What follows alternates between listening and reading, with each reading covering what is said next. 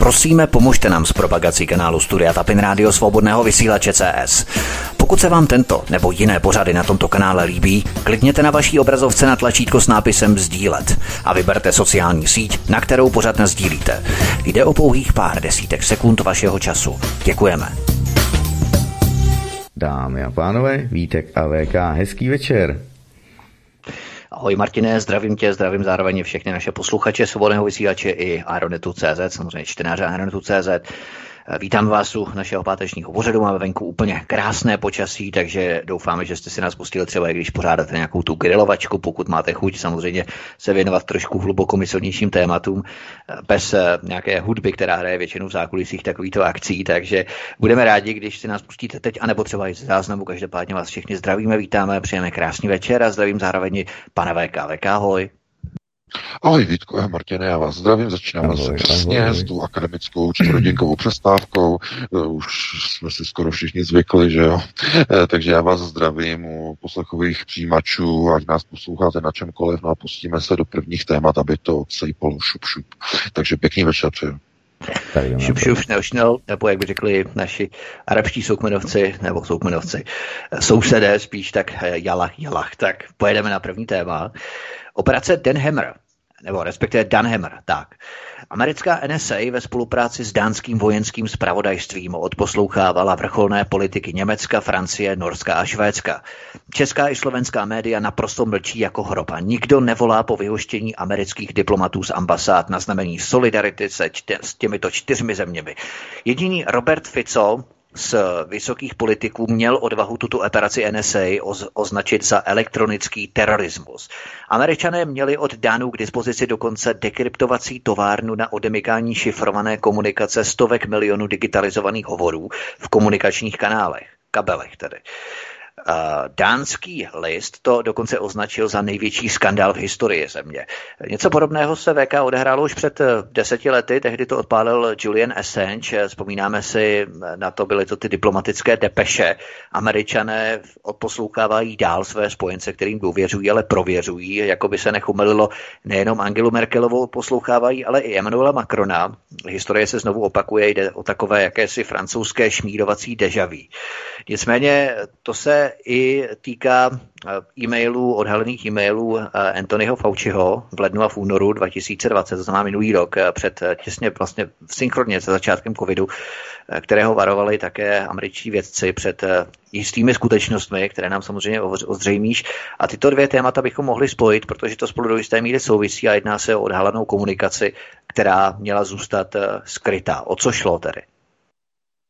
No tak v případě uh, toho dánského souručenství s americkými uh, bratry na odposlouchávání uh, vysokých politiků sousedních zemí, tedy konkrétně Německa, Francie, Norska, Švédska, také Holandska, tak jenom ukázalo na to, že američané vlastně nemají vůbec žádné partnery, nemají žádné spojenci, spojence, pouze využívají de facto určité souručenství a využívají de facto i ke špehování, šmírování vlastních spojenců, to znamená odposloukávání nejvyšších politiků.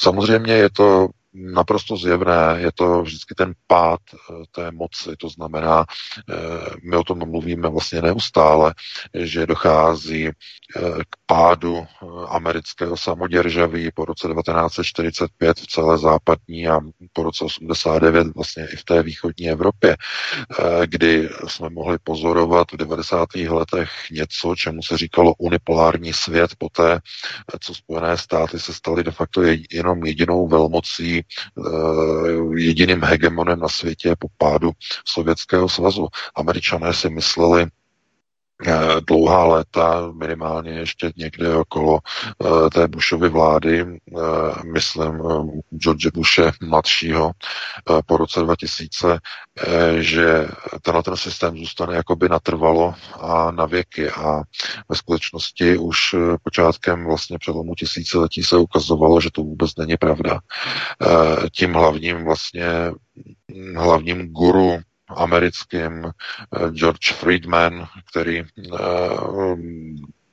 počátkem 90. let řekl, eh, že americká demokracie bude triumfovat na celém světě a její export se zastaví teprve až na světových pólech v Arktidě a v Antarktidě. Všude bude americká demokracie, Pax Americana, řekl v roce 90. Samozřejmě to je utopie. Už tehdy vlastně i velcí vlastně fanoušci amerického tehdy do značné míry neoliberalismu říkali, že to je hodně přestřelené. No a uběhlo nějakých, můžeme říkat, 30 let a e, podívejte se, americká moc je na ústupu celého světa, vyklízí pozice, ekonomika. E, ve Spojených státech je nakročeno k něčemu, co připomíná počátky občanské války. E, znovu vznikají rasové segregace, ten tentokrát hlavním cílem útoku je Běložská a od roku 2030 už menšina ve Spojených státech. Ano, to je nová informace. Okolo roku 2030 bude běložská populace tvořit při současné imigraci, pokud nedojde k nějakému tvrdému zastavení někým, nějakým politikem, tak v roce 2030 e, eh, přesáhne eh, nebo dosáhne e, bílá populace menšiny na území Spojených států, znamená bílých lidí bude méně už v roce 2030 v Spojených státech než těch nebílých, barevných, když to řekneme politicky a genderově nekorektně. A to něco znamená. To znamená, ta společnost se přeměňuje. Určitě sledujete videa, různá videa na YouTube, například Michala Šopora eh, z Los Angeles, eh, různých Čechů, různých eh, expats, kteří žijí ve Spojených státech a přinášejí informace, hlavně videa, která vlastně vydají úplně za všechno. Vidíte, jak vypadá Hollywood. To je něco jako Mogadishu, si představíte. Stany na ulicích, bordel, špína, centrum Hollywoodu, pád Americké republiky. Já bych byl jako přesnější, ne celku Americké republiky, ale už teď můžete sledovat, že Spojené státy se začínají drolit eh, ne zatím institucionálně, že by se rozpadaly Spojené státy, Unie, to zatím ne, ale politicky a strukturálně se začínají drolit. Začínají se drolit na modré a červené státy, nebo na eh, blue and reds. A e, vidíte, že dochází k obrovské migraci uvnitř Spojených států, e, kdy lidé utíkají především konzervativně naladění a s vyššími příjmy ukotvení američané, to znamená s vyššími příjmy lépe situovaní američané se stěhují, utíkají z liberálních států, jako, jako je Kalifornie, jako je New York, utíkají do republikánských států, utíkají do Texasu, utíkají na Floridu. Uh, to je jenom ukázka toho, eh, že ten proces rozpadu Spojených států začíná nabírat konkrétní obrysy. Už to není taková ta filozofická úroveň, eh, že někdo bude říkat, no a teď američané skončí a bude hotovo. Ne, ne, ne, takhle nikdy pád žádného impéria neprobíhá. To není jako ze dne na den, že dneska je eh, všechno super a zítra to skončí.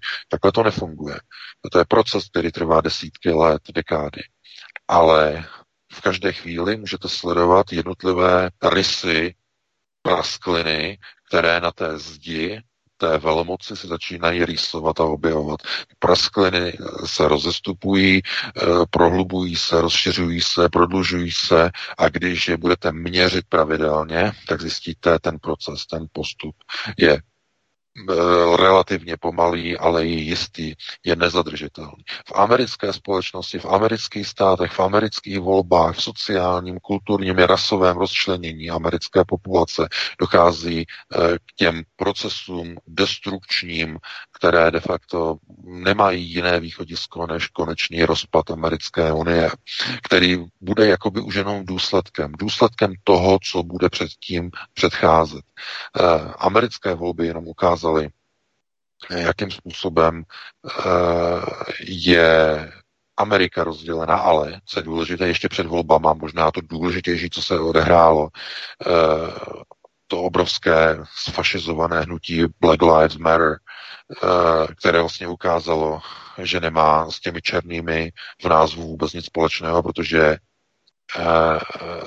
ty zapálené ulice, ty obrovské protesty, ty škody za skoro 3 miliardy dolarů, které ty protesty způsobily po území celých Spojených států,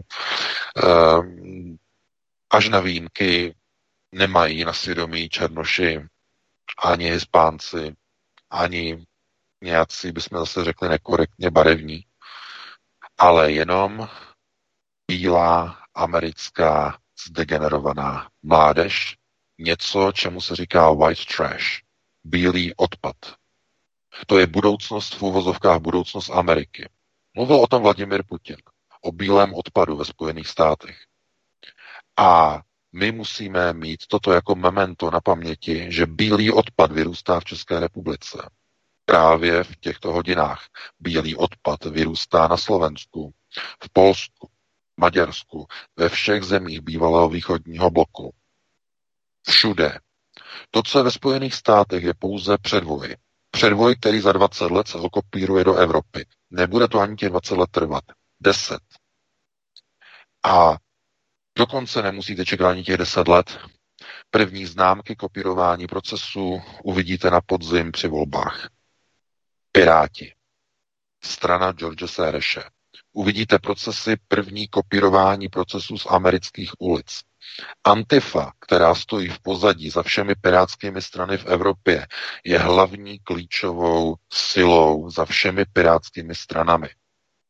Tohle, co představují pirátské strany v Evropě, Jenom pro vaše informaci. E, to je něco, čemu se říká, a, a, a, oni tomu říkají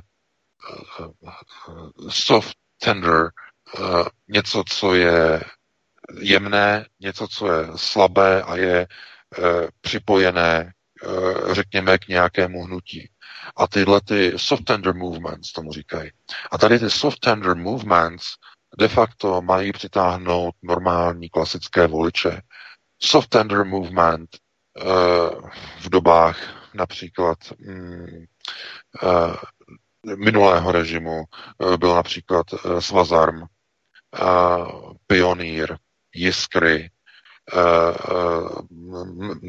tenhle ten Československý svaz žen, Soft Tender, za druhé světové války, nebo můžeme říkat uh, za třetí říše, uh, to byl například Hitlerjugend, to znamená soft tender, systémy, to znamená snaha přitáhnout tu většinovou veřejnost, aby pro nějakou ideologii, pro něco takzvaně hajlovala, aby pro něco hlasovala, aby s něčím byla souznělá.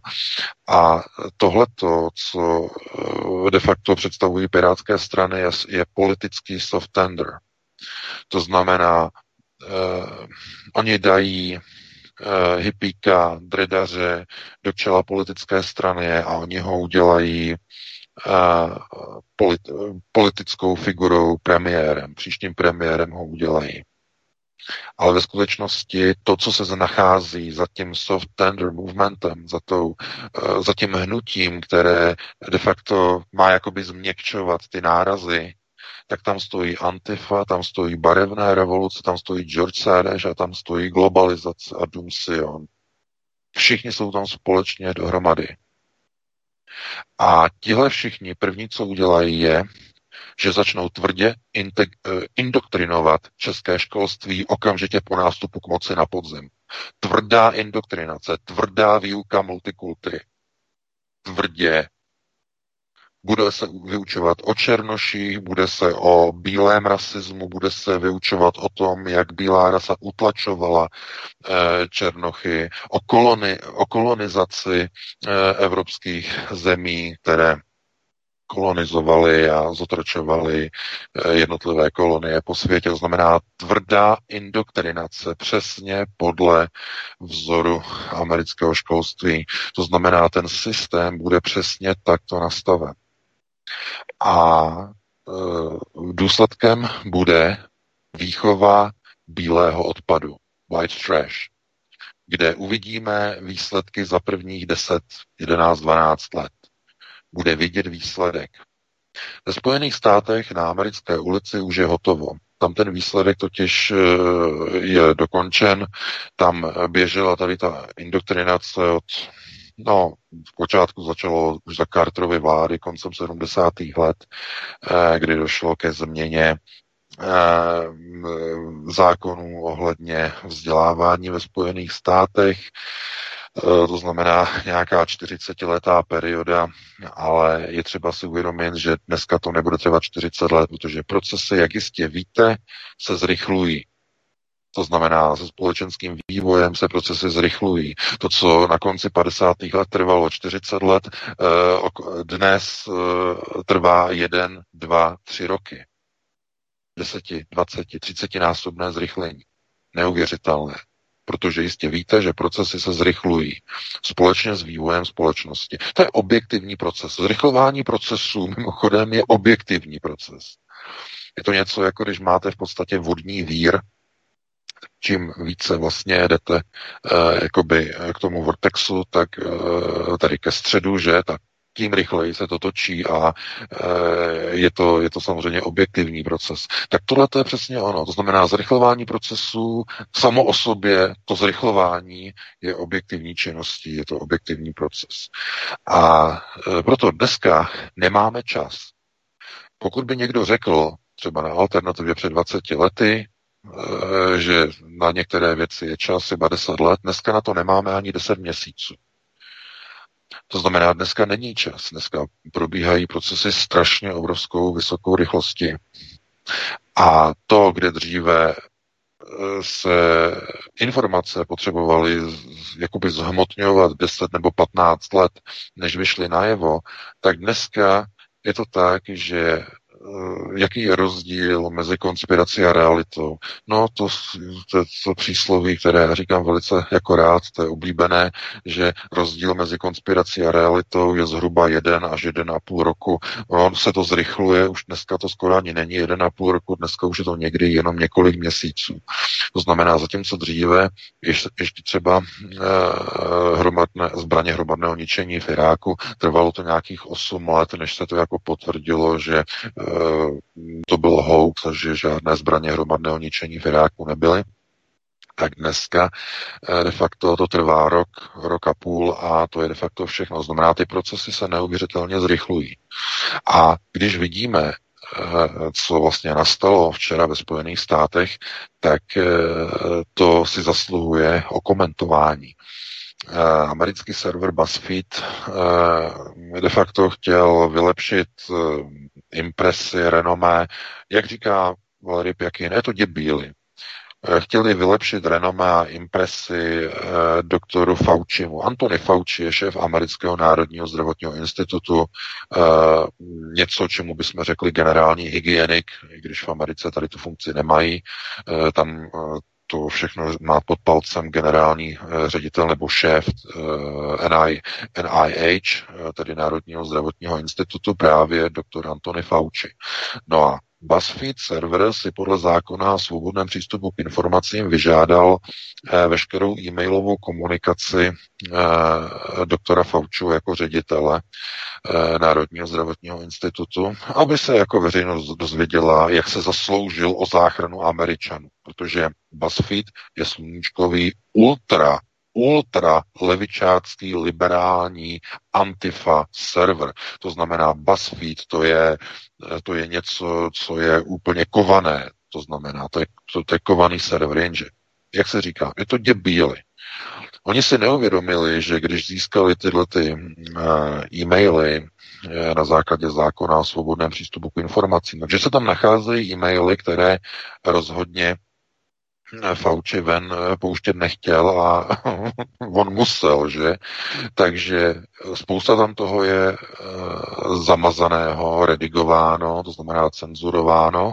Je to přes tři tisíce e-mailů, ale byly tam objeveny právě e-maily, které ukazují, že uh, doktor Fauci lhal uh, pod přísahou minulý rok v květnu v americkém kongresu, uh, když uh, říkal kongresmenům, že neměl žádné informace a nemá že v té době žádné informace o původu a vzniku a architektuře viru SARS-CoV-2, což nebyla pravda, protože on už od konce ledna, respektive počátku února, věděl od svých spolupracovníků a od virologů z Kalifornie, kteří ho tehdy vlastně v pátek večer po pracovní době e, jakoby pohotovostně emergency ho alarmovali na e-mail, že zjistili a objevili, že ten virus, ten čínský virus SARS-CoV-2, že má parametry e, laboratorního replikantu e, a nakonec se ukázalo, že de facto ta část, ta zaváděcí část toho viru, ta malá, která netvoří ani procento, je to 0,1, 0,2 procenta, velmi malá část, jakoby butovacího sektoru, zaváděcího sektoru toho viru, vykazuje charakteristiky laboratorní replikace pomocí technologie CRISPR. To znamená genová editace z laboratoře, nikoli v přírodní mutace. Kdyby to byla přírodní mutace, tak se projeví Eh, minimálně ve 40% eh, změn, genetických změn celého těla viru. Více jak 40%, ale tady ty změny eh, byly zjištěny jenom u 0,1 desetiny procenta, což je typický charakter laboratorní změny, cílené laboratorní změny krátkého úseku, přesně vybraného, nikde jinde. To znamená, aby si zachoval vlastnosti, ale aby řídící sekvence eh, se změnila, aby se ten, změnil ten zaváděcí program, který řídí množení a tak dále a tak dále. To znamená typický projev Eh, laboratorně upraveného viru. Přesně jak říkala v loni v květnu doktorka Sonja Peková, my jsme o tom psali někdy v březnu. To znamená, přesně tohleto se nyní ukazuje, že doktor Fauci na to byl upozorněn eh, virologi už eh, počátkem února minulého roku a on lhal před americkým kongresem. To znamená, proč to tajili, z jakého důvodu. No a na televizi Fox News to velice dobře Tucker Carlson uh, popsal, vysvětlil, No, zjednoduše, eh, protože ta technologie eh, genového inženýrství, která má název gain of function, tedy získávání funkcí eh, pomocí genetické změny jednotlivých vlastně genových sekvencí RNA a DNA, tak bylo vlastně zjištěno, že k tomu byly použity vlastně technologie CRISPR a Eh, systém gain of function se používá jako pozměňování eh, genových sekvencí viru jenom v jednom jediném případě, a to je vojenský výzkum. A vojenským výzkumem eh, ve Spojených státech je pověřena jenom jedna jediná vojenská laboratoř Fort Detrick v Marylandu. To znamená, že on okamžitě, Fauci v e-mailech je to zachycené, on svolal pohotovostní poplašnou Eh, emergency schůzku s vysokými laboranty, s vysokými virology a eh, ty e-maily jsou celé redigované, jsou celé začerněné, o čem se tam bavili, není známo. E, samozřejmě, protože by se ukázalo, že ten virus má zaváděcí sekvence virů, bojových virů, zkoumaných, v uvozovkách zkoumaných v laboratořích Fort Detrick. A co má společného Ford Detrick s takzvaným čínským virem? No, hm, s tím má hodně společného bývalý prezident Barack Obama. On v roce 2012 totiž zrušil eh, výzkum Gain of Function, respektive funding a eh, financování tohoto výzkumu na území Spojených států.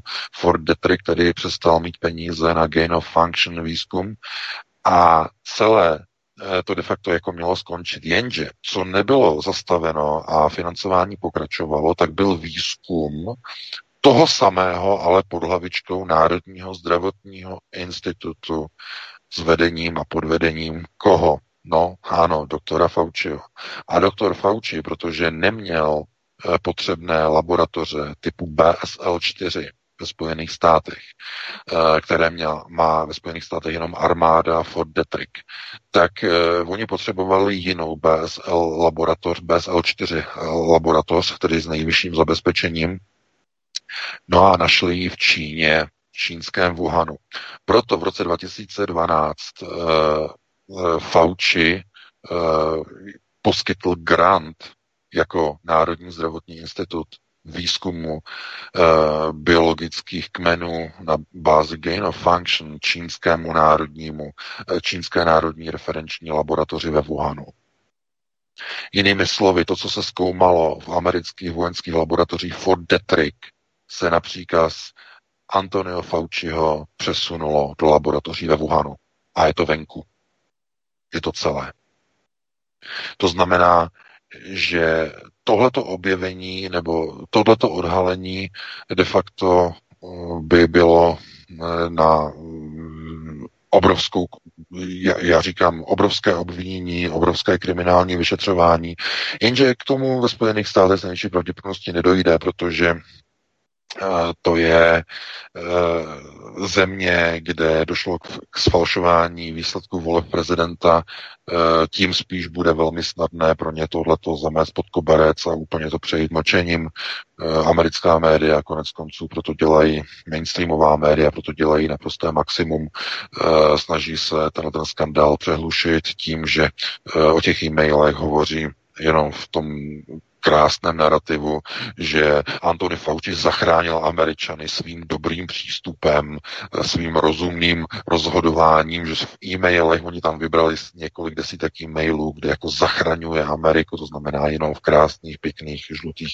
e, zářivých barvách. E, až je to pomalu trapné, ale samozřejmě, že uveřejnění těchto, těchto e-mailů je obrovským obrovskou fackou, protože k tomu samozřejmě nemělo dojít, jenže, jak říká Pěkina, je to děbíly.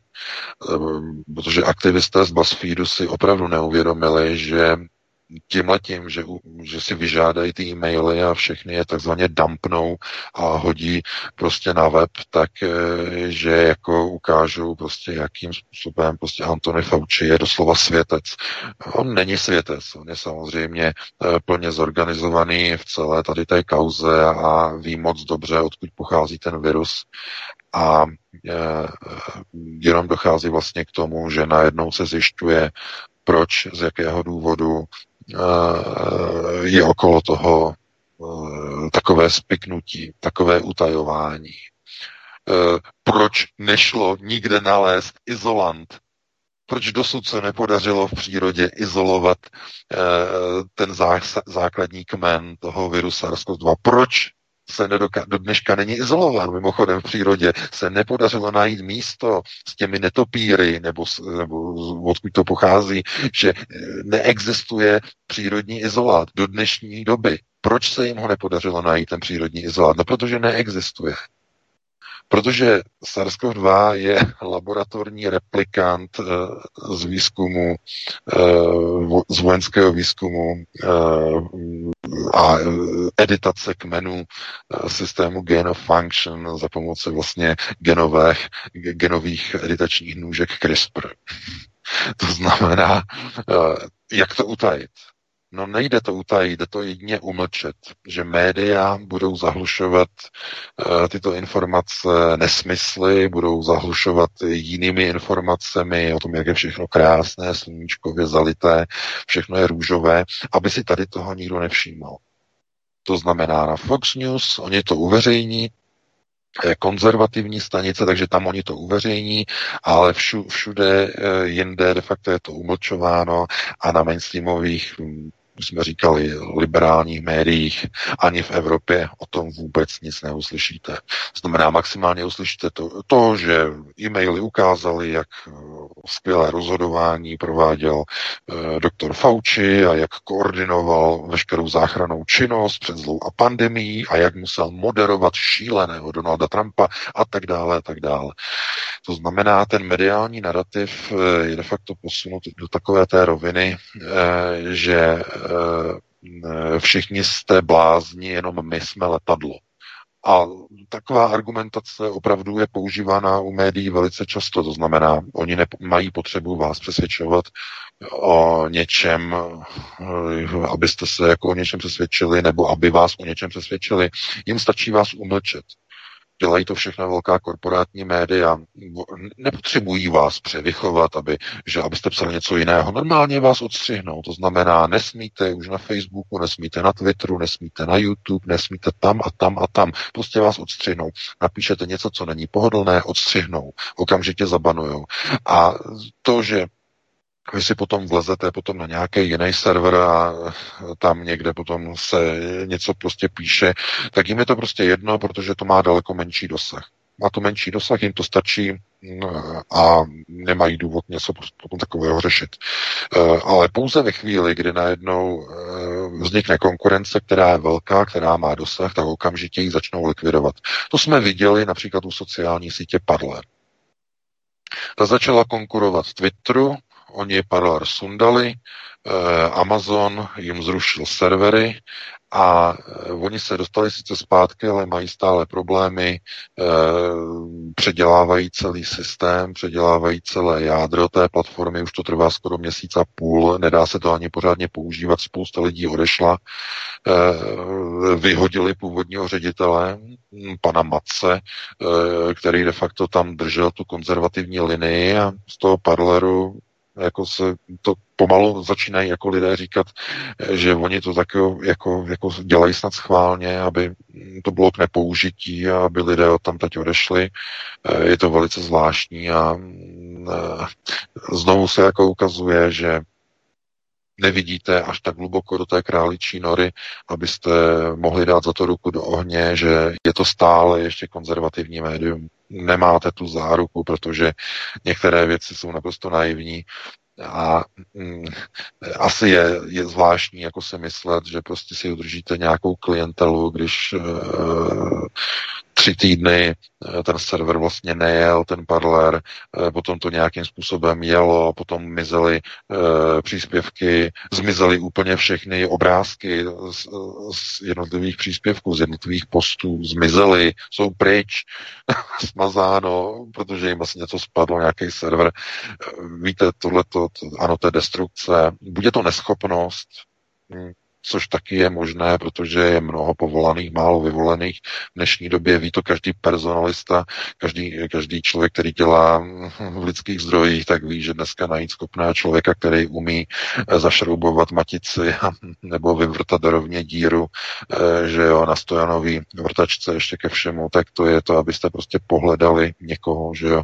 Dneska strašně těžký někoho najít a taková ta neumětel, neumětelnost, abych tak řekl, prostě manuální zručnost je strašná, ta je dneska zoufalá, dneska neumí vzít do ruky ani hrábě.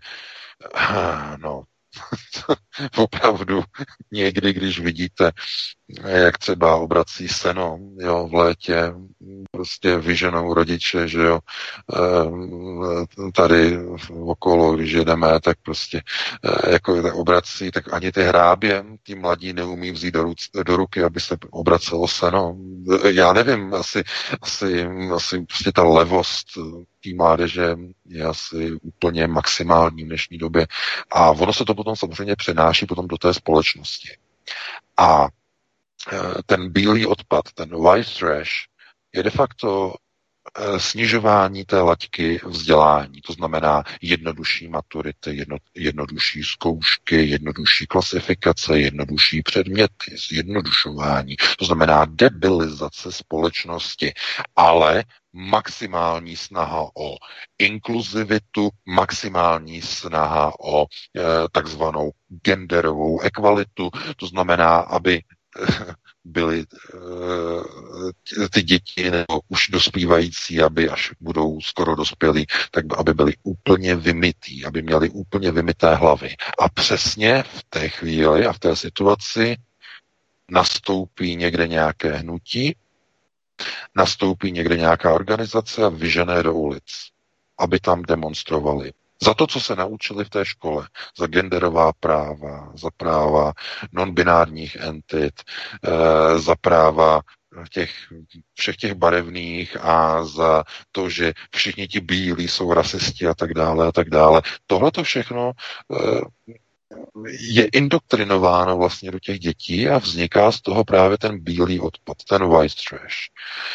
No a my, když to vezmeme opravdu jako s velkým přesahem a podíváme se tedy Eh, na eh, to vlastně i z toho úhlu, jakým způsobem američané eh, tedy odposlouchávají své partnery a jakým způsobem de facto se manipuluje veřejnost různými pandemiemi, tak je to jenom vlastně jakési nacvičování, jakési události, jakéhosi eventu, kdy už vůbec nezáleží na tom, jaké vlastně ta společnost má vzdělání, protože všechno budou zajišťovat automaty, všechno budou zajišťovat robotické linky, vaše práce člověka už nebude potřebná, ani vaše činnost jako voliče nebude potřebná, protože volby se stanou zbytnými. Eh, a v nějaké chvíli de facto lidé vymění svoji svobodu za sdílený byt eh, za nepodmíněný příjem, nějaký malý, nepřežívání a nechají si vzít úplně všechno, nechají si vzít svobodu a eh, na konci de facto se zjistí, že není zájem o to, aby měli vlastně nějaké děti, aby si nacházeli někde nějaké partnery, aby zakládali někde nějaké rodiny, protože vlastně se nebudou ani mít jak stýkat, protože si budou držet sociální odstupy, ten kluk eh, se bude štít přiblížit k té holce, protože si musí v podvědomí držet ten sociální odstup, aby se nenakazila, aby ho nezabila.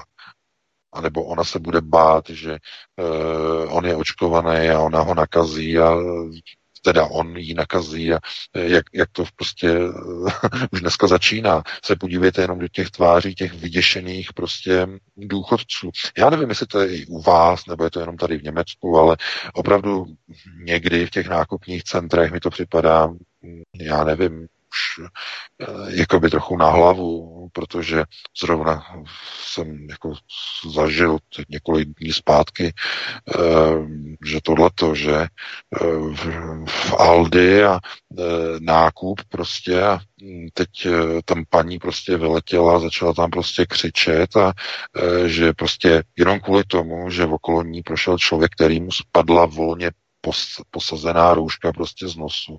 Začala tam prostě ječet, že několikrát smrknul nebo kýchnul, eh, tam hřevala jak bláznivá prostě a že asi jako kýchnul, jo, kýchnul, když měl, růž, měl růžku na půl žerdi a teď ona tam začala běhat prostě a ječet, že jak prostě kýchnul, vypustil kapenky a ona prostě teď, že umře, úplně prostě hysterická.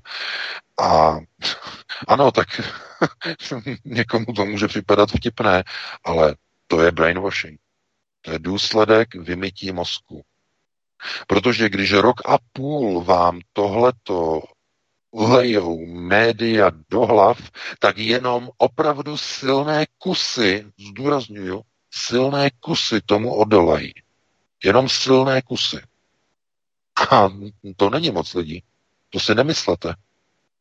To je spousta lidí, jako i na alternativě, už má dávno vakcíny, to se, to se jako nemalujte, to se nerůž, jako na růžovo.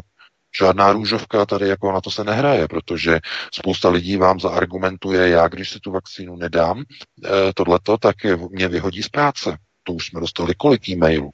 A co, že, co, co máme dělat tady to, no, co má vaše rozhodnutí samozřejmě. Pokud je pro vás ta práce důležitá a nechce, nechcete o ní přijít, tak si dáte vakcínu a nesete si všechny následky. To je automatický. A nebo se tomu postavíte, budete riskovat, že přijdete o práci, půjdete do soudu, půjdete do žaloby, bude to trvat minimálně rok, než se něco v tom pohne, v té věci. Možná to vyhrajete, možná to prohrajete. No a když má někdo takovouhle volbu, tak spousta lidí na takové komplikace se vykašle. No a nemůžeme jako je soudit takové lidi. Nemůžeme. Samozřejmě rozhodují o svých životech. My je nemůžeme za to nějakým způsobem pranířovat a říkat, abyste si dali vakcínu tohleto a vy nedržíte e, pro vás e, v jedné linii, že jo, nejdete proti tomu a tak dále, tak dále.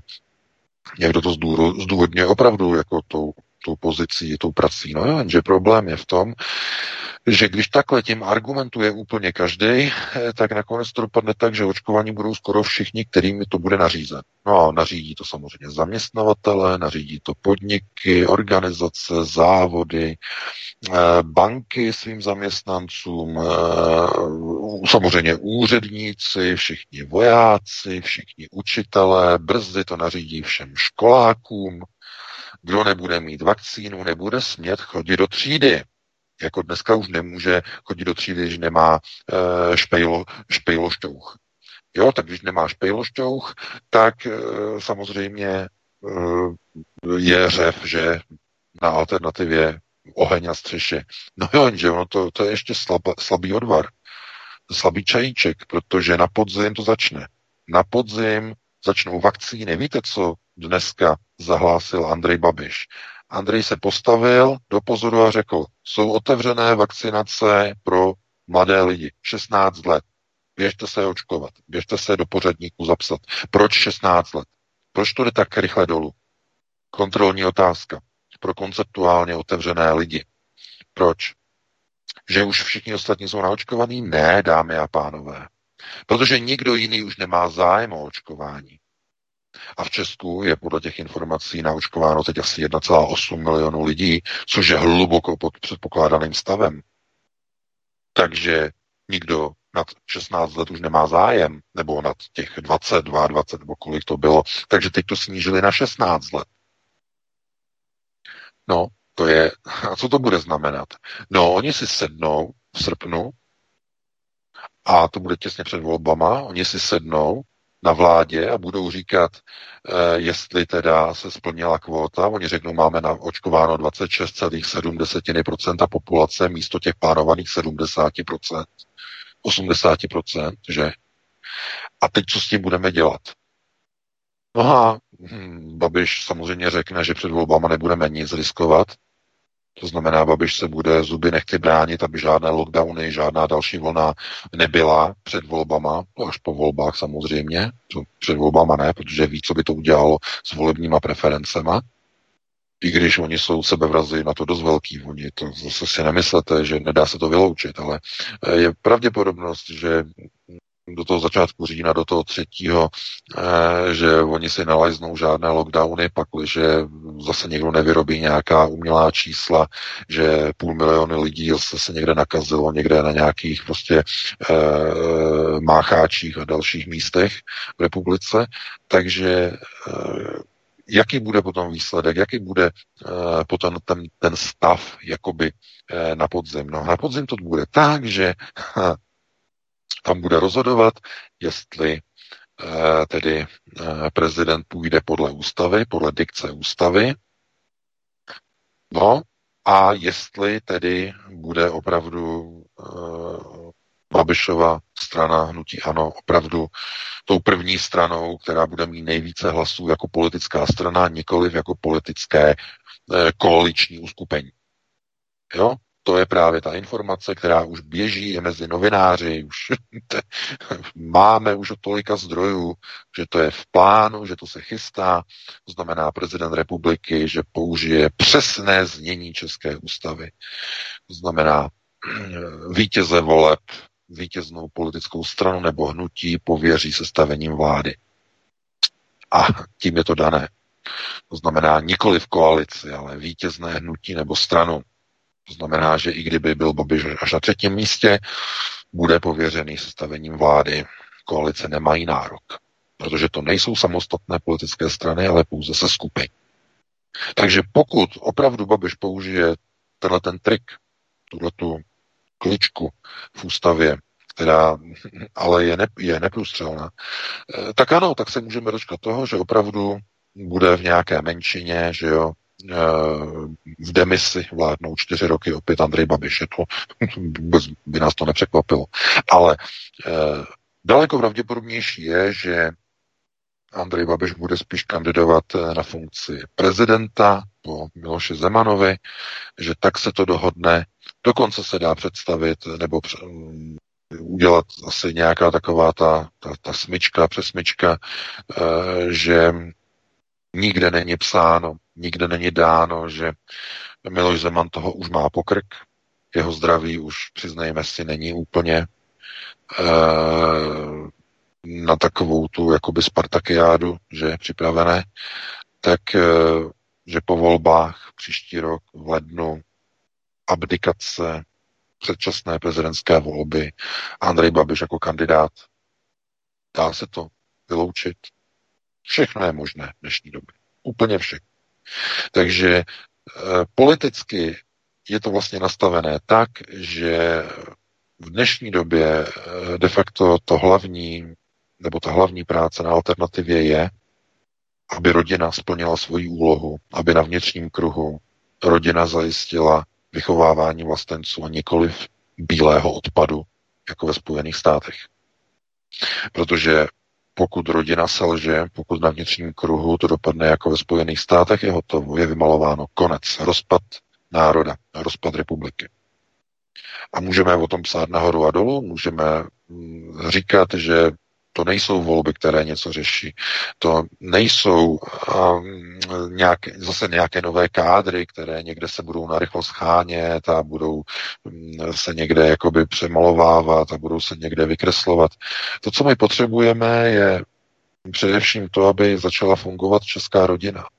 To znamená konceptuálně, aby fungovala na té úrovni, že rodina je základ státu a tu rodinu vychovává Eh, máma státu. To znamená rodiče. Nikoli stát, nikoli v jesle, nikoli v kojeňáky, nikoli v mateřské školky, nikoli v paní Marksová. Ne, ne, ne. Rodiče. Ti vychovávají nový stát, novou budoucnost. A jestliže někde je nastavený politický systém takovým způsobem, že maminka nemůže zůstat, eh, nebo i tatínek, že, na mateřské, nemůže zůstat s dítětem 6 let, že, než začne chodit do té základní školy, eh, finančně to je neutažitelné, eh, pro mnoho rodin, tak někdo by měl tohleto nějak adresovat ve svém volebním programu, minimálně. To znamená garantovat, že skutečně ta rodina bude vychovávat rodina, nějaké školky, nějaké kojeňáky. Proč? Ta máma má být doma, ta má mít dostatečné peníze na to, aby vychovala to dítě, protože do těch šesti let to klíčové. Tam se ukotvuje charakter, kognitivní procesy, takzvané kognitivní vnímání dítěte. To je, to je do těch šesti let. Tam se to prostě rozhoduje. A proto, když stát chce co nejrychleji vás poslat po porodu do práce, vy maminky, vy všechny, tak to není kvůli tomu, že vám chce pomoci. Ne, ne, ne, oni vám chtějí vzít dítě, aby vám ho mohli přešroubovat a přemag- přemagnetovat, aby vám ho mohli přeprogramovat. Kvůli tomu, to není kvůli tomu, aby vám pomohli, no, pro boha. To vůbec ani náhodou. To znamená, aby ten stát vychoval vaše dítě, aby vychoval bílý odpad. Takový, který potom dospěje a vy se potom toho dítěte budete bát že uh, vám namlátí za to, že teď a něco. Že, jo? že nenosíte roušku, že nejste naočkovaný, e, že, já nevím, čtete někde nějakou alternativu nebo posloucháte nějaká rádia. To znamená, a myslíte si, že potom jako ti lidé, kteří nám píšou do redakce, jakože to je nějaká výjimka, že se bojí svých dětí, myšleno jako už dospělých, že nemůžu, protože přijedou mladí, tohleto, já vás nemůžu číst, já vás nemůžu poslouchat, já si vás potom poslechnu až ze, záznamu v pondělí, potom až jsou pryč, až odjedou a tak dále, abych neměla problémy.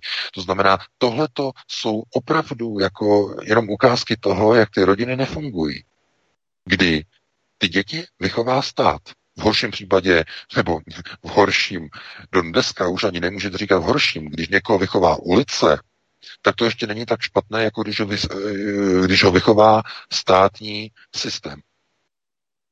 Protože na té ulici tam eh, to nejhorší, co se stane tomu dítěti, je, že tam někde prostě bude se svýma kamarádem. To je to nejhorší v uvozovkách.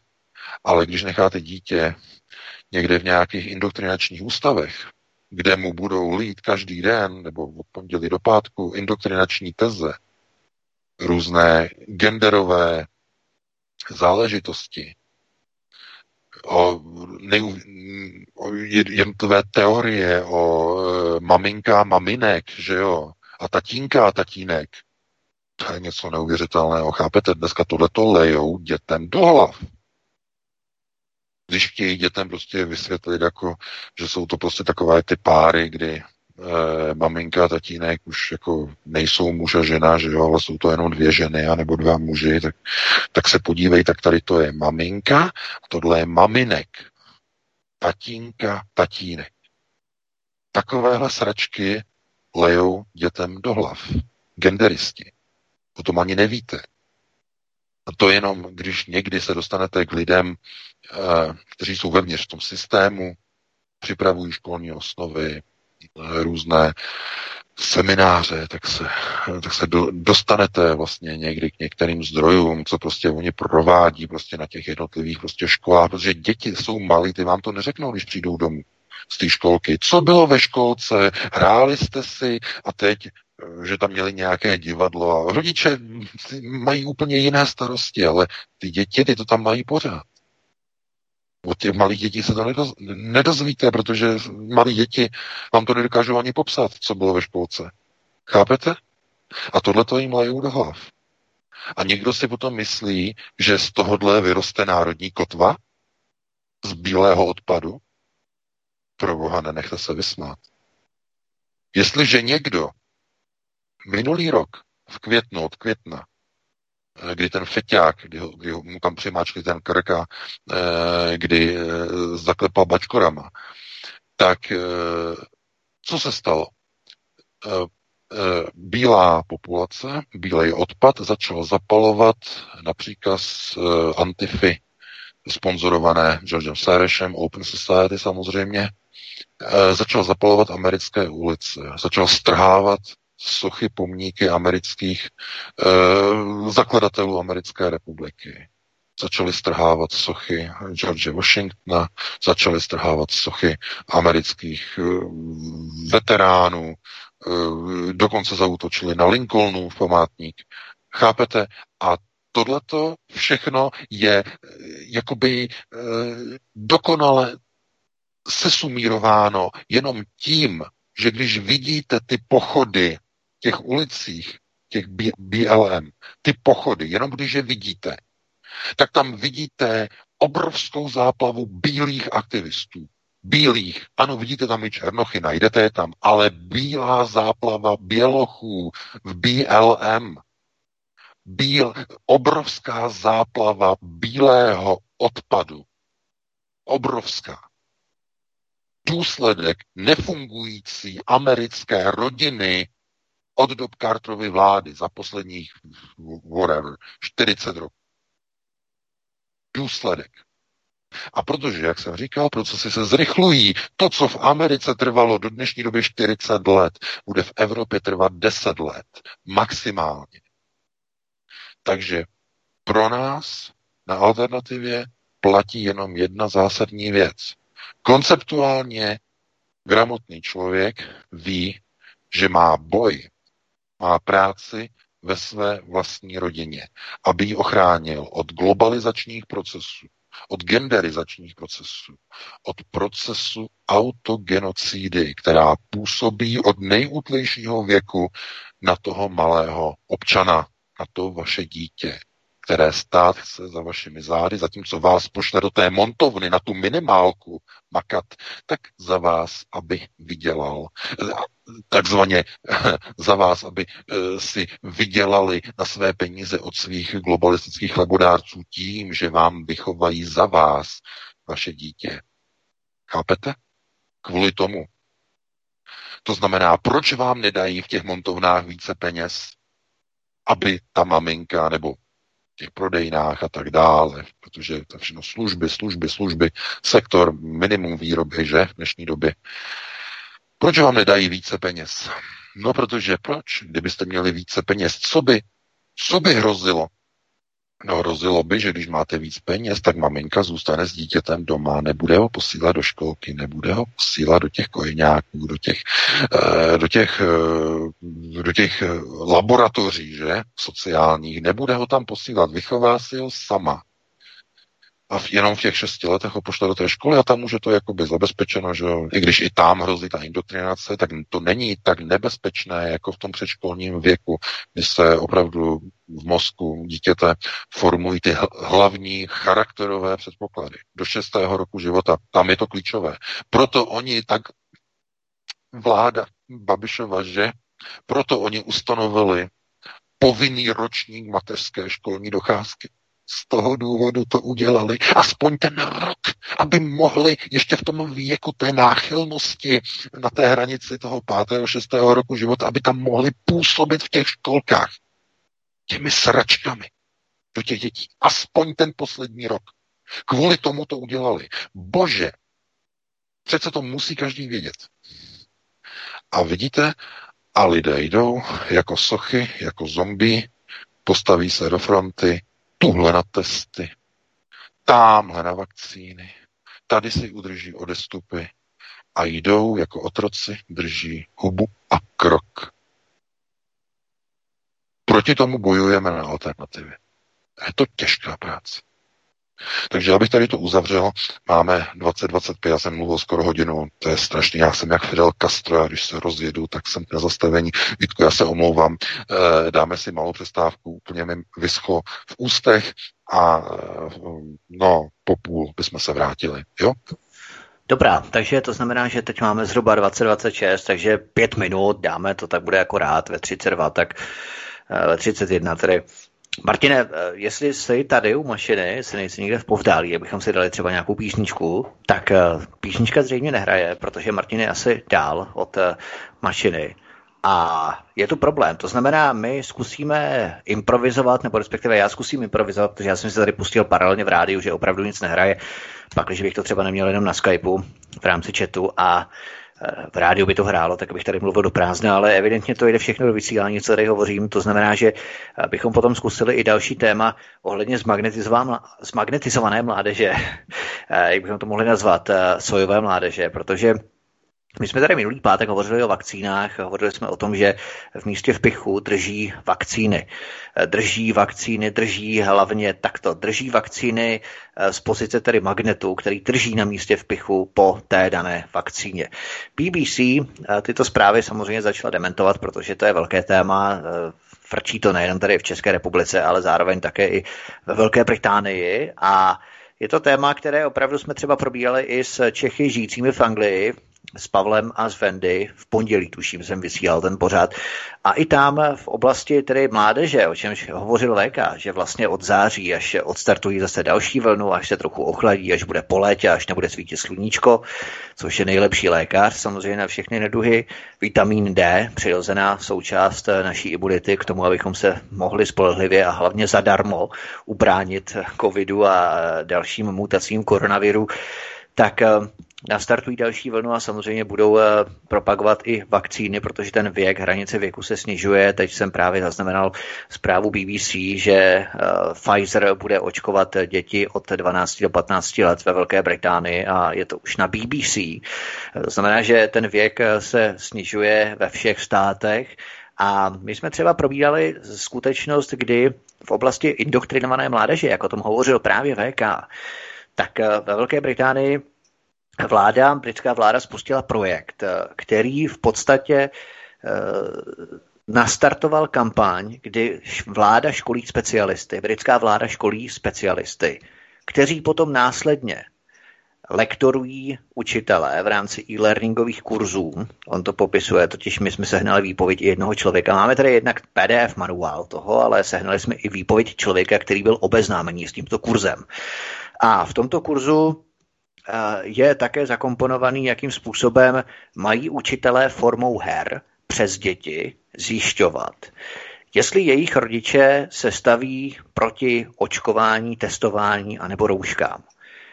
Mimo jiné tedy. A pokud učitel zjistí kladnou odezvu, že učitelé se, tedy takto rodiče těch dětí se opravdu staví proti testování, rouškám a očkování, vakcínám, tak budou klasifikovaní jako extremističtí rodiče a budou povedení, v seznamu.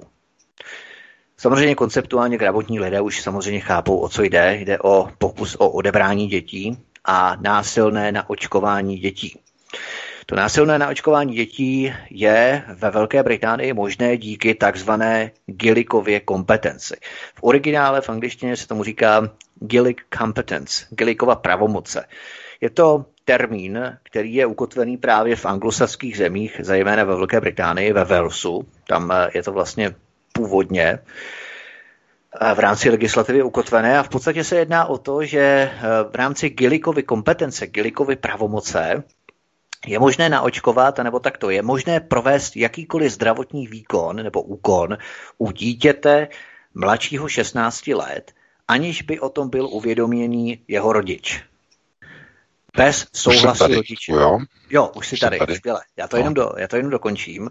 A v rámci této Gillikovy kompetence je tedy možné bez, souhlasu, bez souhlasu rodiče očkovat dítě mladší 16 let. Bez toho, aniž by s tím rodič souhlasil, anebo aby o tom byl přímo uvědoměný. Původně to tedy byly, bylo kvůli kompeten, eh, kompetenci antikoncepci, ale samozřejmě teď je Eh, trend eh, tohle zavést a zakotvit právě v rámci očkování. To znamená, že ten terminus technicus Gillikovy kompetence, Gillikovy pravomoce ve Velké Británii umožňuje očkovat děti méně než 16 let nebo mladší než 16 let, bez toho, aniž by s tím souhlasili rodiče. Eh, VK, já myslím možná, že bychom na to mohli navázat i s dalším tématem. Eh, i v rámci České republiky, protože šokovaný strýc zjistil, že jeho neteři drží na rameni magnetový obrázek slednice přesně v místě v pichu po tetravakcíně Boostrix od firmy GlaxoSmithKline. Nikde jinde na rukách neteře ten obrázek nedržel. Obsahují vakcíny technologie Spion, který eh, využívá zapouzdřené magnetické nanočástice oxidu železa pro zlepšení funkčnosti DNA RNA vakcín, jak uvádí vědecká studie v případě vakcíny proti malárii. Jenže Tetra a hexa vakcíny pro děti přece nemají mít technologii mRNA pro rekombinace proteinů. Proč BBC leže a tvrdí, že magnetky drží lidem na rameni díky masnotě a potu, když videa to jasně vyvrací?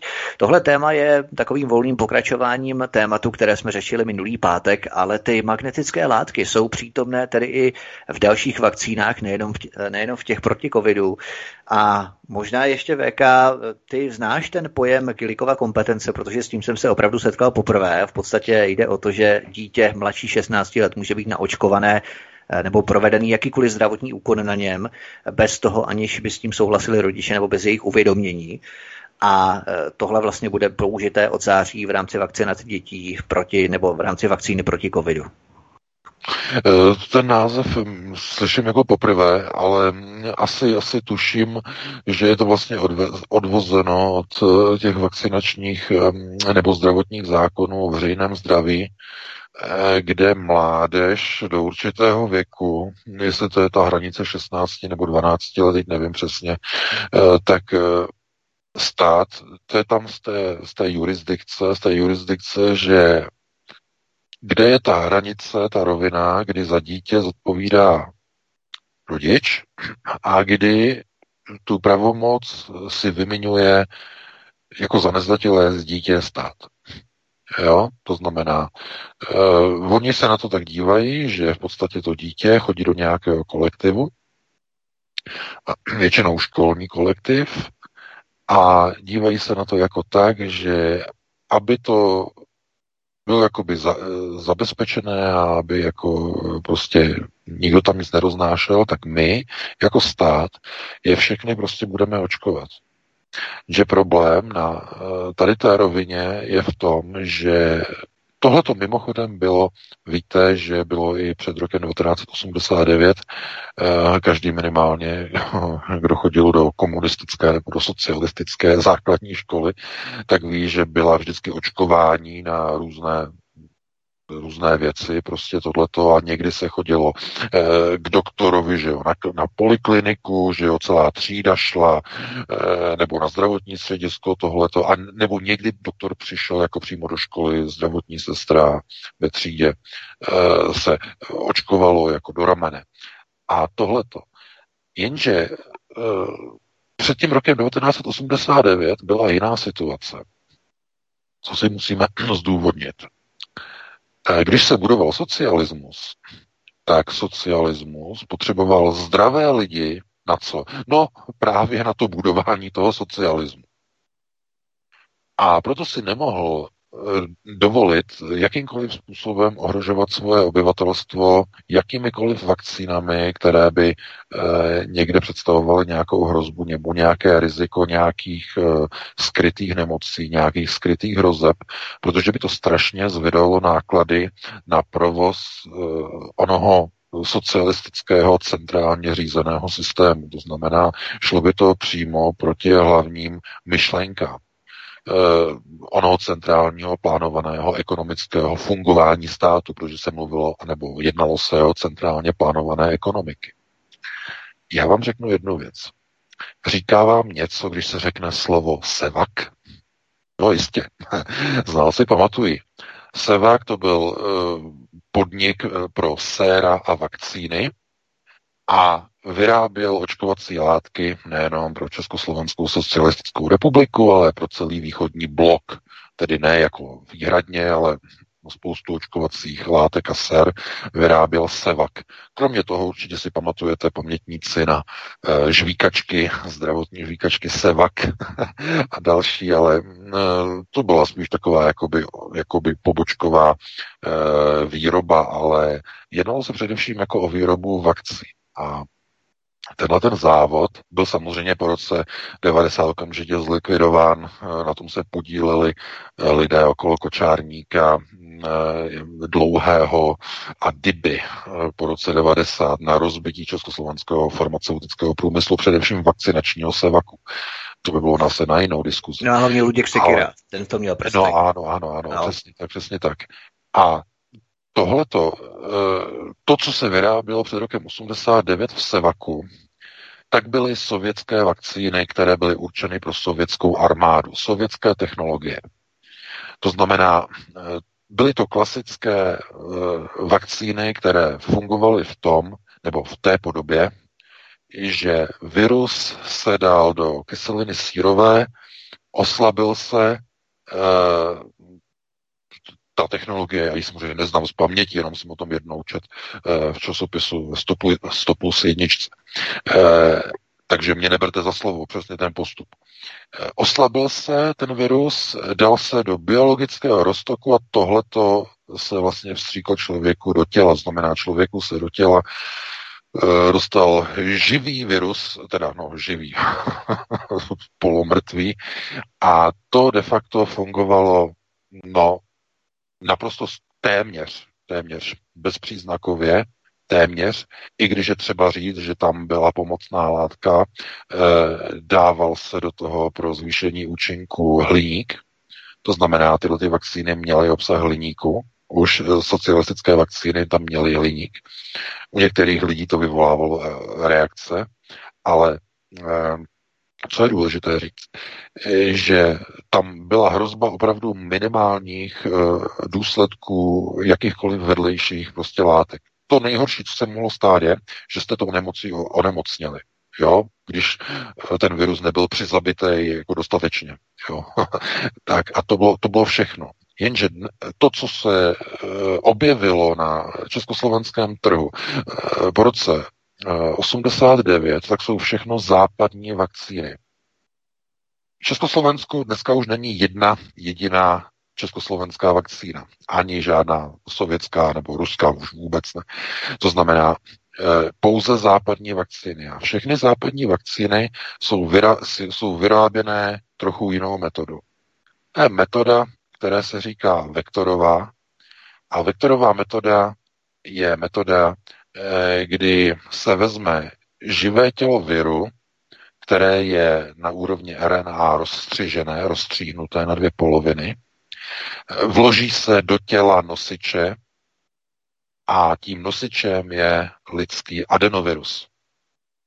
Dovnitř těla adenoviru. A Dají se k tomu zase ty pomocné látky, jako je hliník a některé sulfáty, protože se dávají sulfáty samozřejmě do tady těch vakcín jako pomocné. A ty jsou tam hlavně taky jako prodloužení trvanlivosti mimochodem. Jo?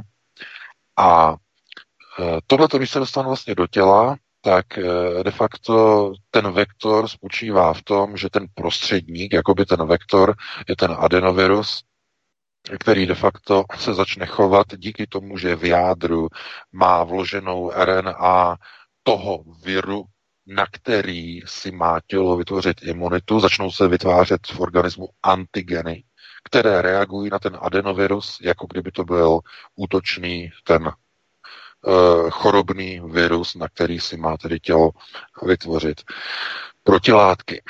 No a tyhle ty vektorové vakcíny už mají teda vedlejší účinky. Zase ne tolik jako ty mRNA, ale tyhle ty vektorové vakcíny už vedlejší účinky mají.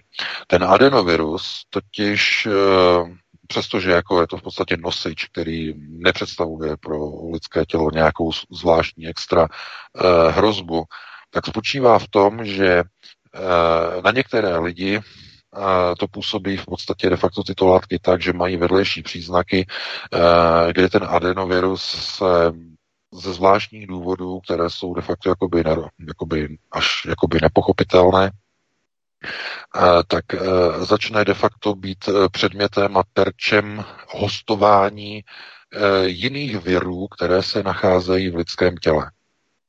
Dojde k tomu, že virus, který je v nějakém těle a týká se úplně nějaké jiné nemoci, si vyhlídne po vakcinaci tenhle ten nosič a napadne ho, napadne tedy její zvenku a začne de facto se kombinovat s tou RNA, která je uvnitř adenoviru a začne vznikat virová mutace.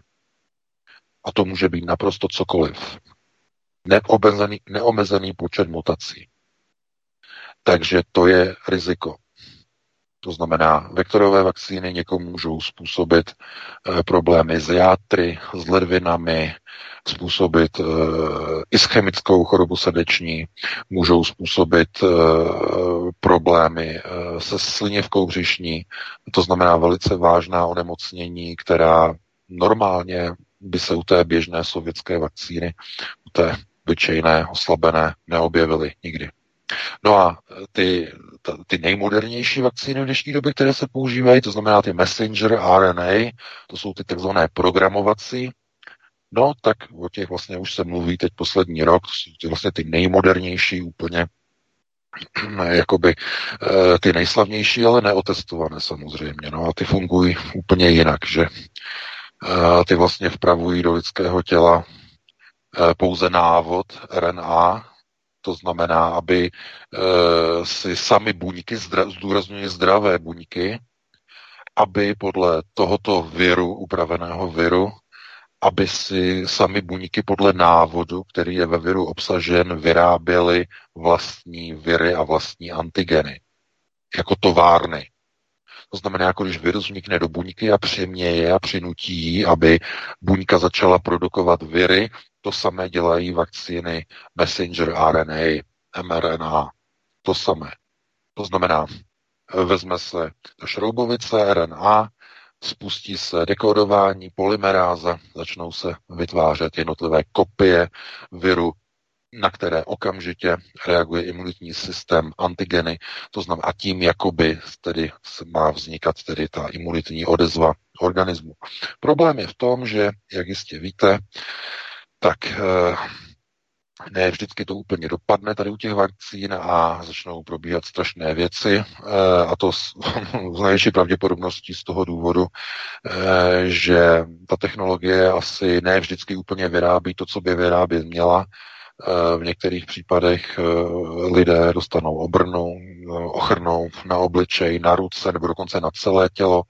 Ve většině případů to odezní po několika dnech, ale Ehm, je spousta případů, kdy lidé mnoha, mnoho měsíců poté eh, nemohou spát, mají problémy s těžkými eh, záněty, eh, mají obrovské osypy pásovými opary všude po těle, ale především takto naočkovaní lidé se stávají vysoce virulentními a nakažlivými pro své neočkované okolí což ukazují vlastně ty případy ze Spojených států. To znamená, těhotné ženy potrácí, když jsou v blízkosti očkovaného muže nebo očkované osoby, které v jejich blízkosti tak ženy potratí. U žen po menopauze se spouští znovu menzes, jsou tam problémy zase u mužů, když tedy žena je očkovaná, muž není očkovaný, tak u mužů znovu se objevují těžké záněty kůže, především pásové opary, které trvají někdy čtyři, někdy pět měsíců neskutečných bolestí a svědění, to znamená, to je něco, prostě co nikdo neočekával tady těch vakcín. A všechny informace nebo de facto jakoby hm, určitá vědecká popularizace ohledně těchto vedlejších účinků jsou potlačovány na sociálních sítích, aby měli co nejmenší dosah. To znamená, aby lidé si neuvědomili, že se nechávají očkovat experimentálními vakcínami, což mimochodem všechny vakcíny na bázi messenger RNA jsou. To znamená experimentální. Ještě nikdy nebyly takto nasazeny a vyzkoušeny vakcíny na bázi mRNA. Vakcíny Pfizer a Moderna jsou poprvé v lidské historii použity k očkování tak obrovského množství lidí v, v rámci experimentu, který má být vyhodnocen až v prosinci roku 2023. Do té doby platí výjimka Evropské organizace EMA, pro podmínečné schválení těchto vakcín.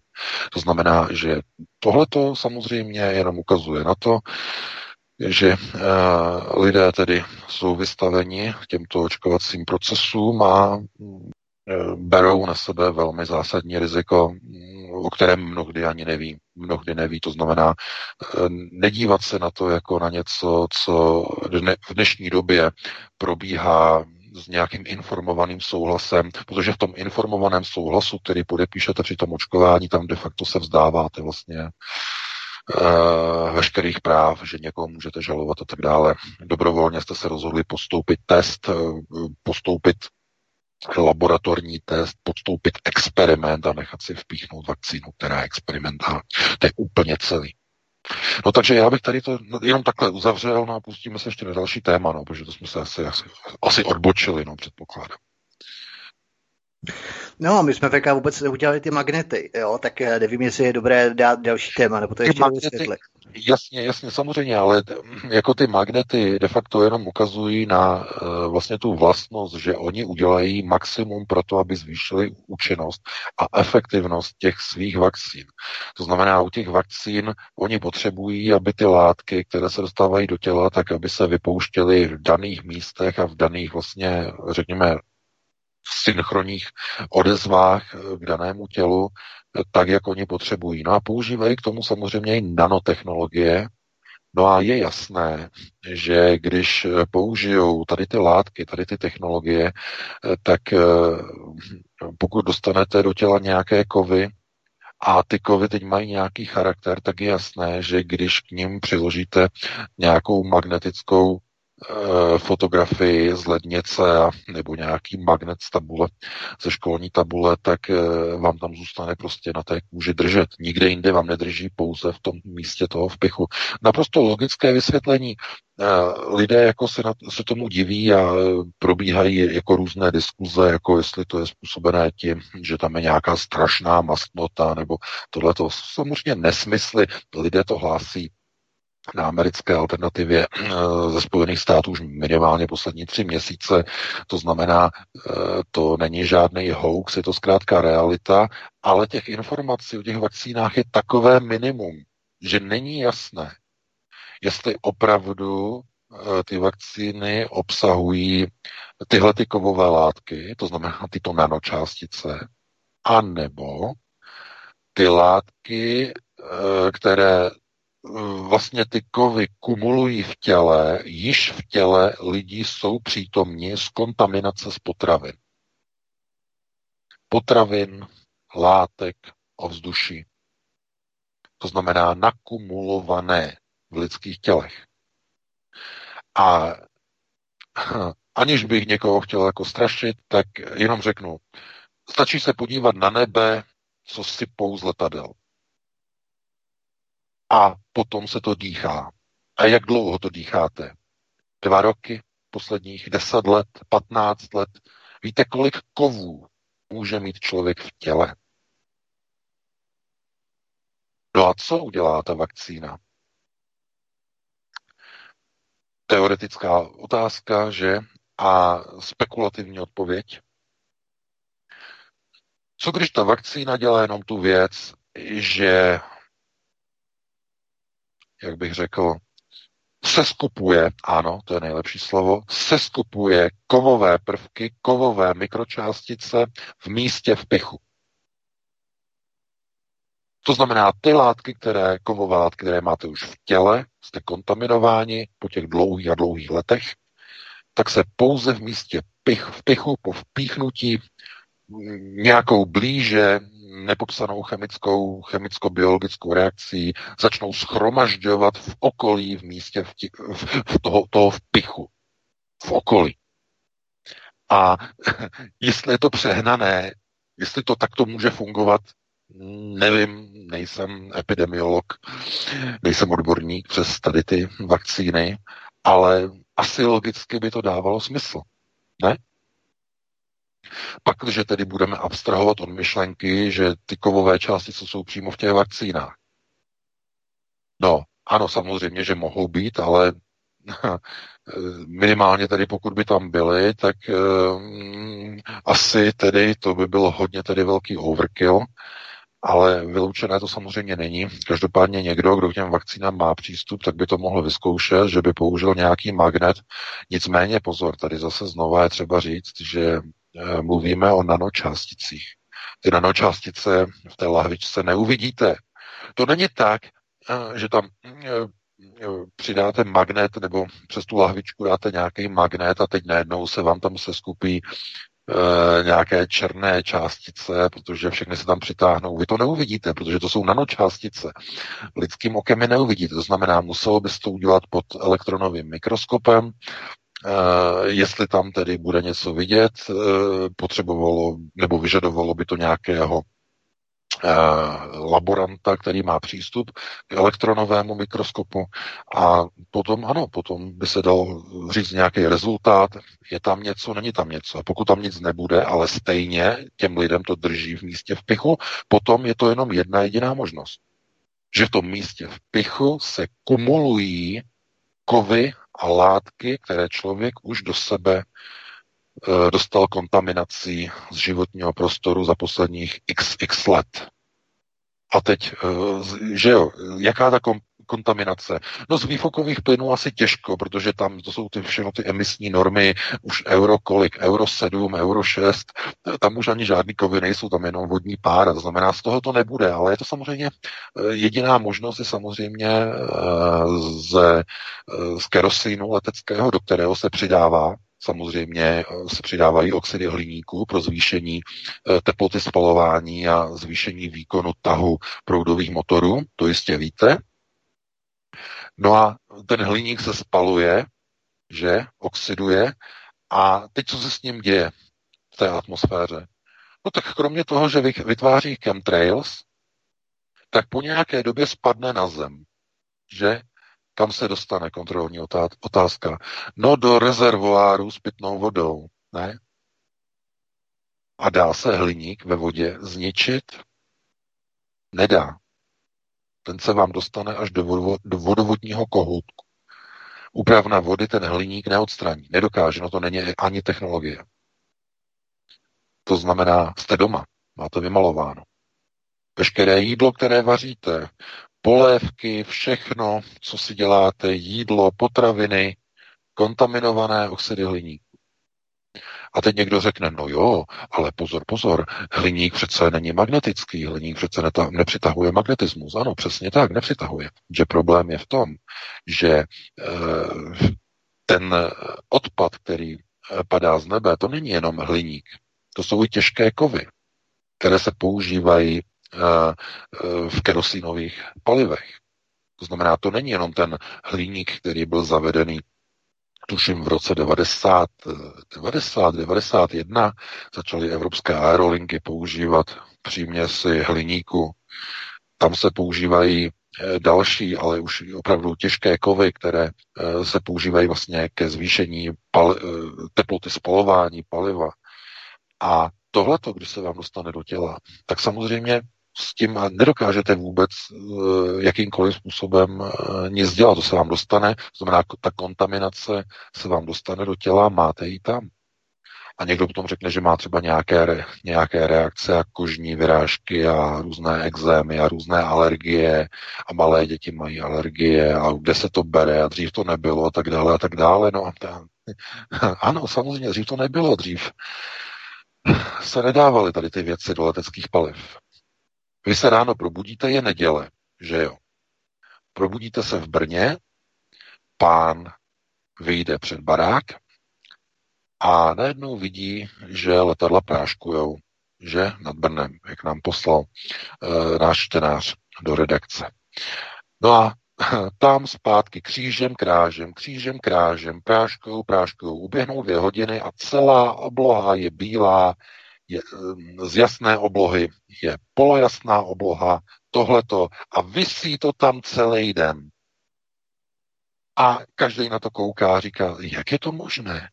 tak se nám zatáhlo, řekne paní. No, nezatáhlo se. Letadla vám zatáhla oblohu. Nad Brnem, nad Štatlem. Nejenom tam, nad všemi evropskými městy se znovu práškuje. Sotva skončil covid, už se práškuje. Takže, jak říkám, eh, s těmi Eh, kovy a s těmi eh, vakcínami je to tak, že vy to můžete vyzkoušet, vám to bude fungovat. Někdo jiný přijde a řekne, já jsem byl očkovaný, mně to nefunguje. No, tak to jste šťastný člověk. Máte zřejmě ve svém těle minimum kovu, máte minimum kontaminantů.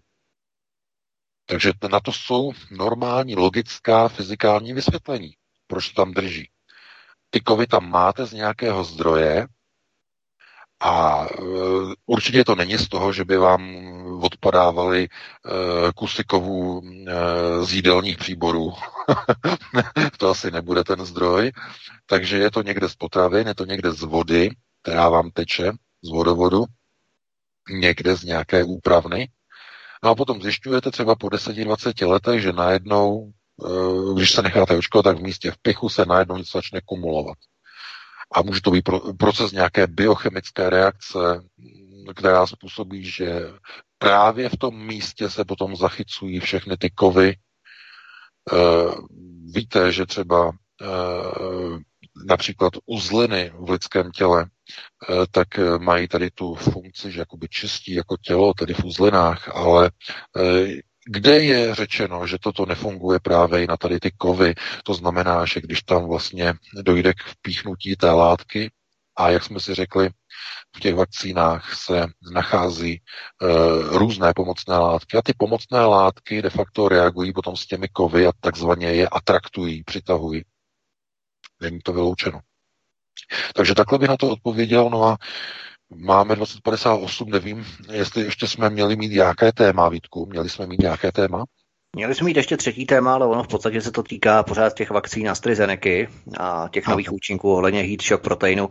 Tak nevím, jestli má to cenu probírat ty dvě minuty, nebo že bychom lehce přetáhli. Co myslíš? Telegraficky.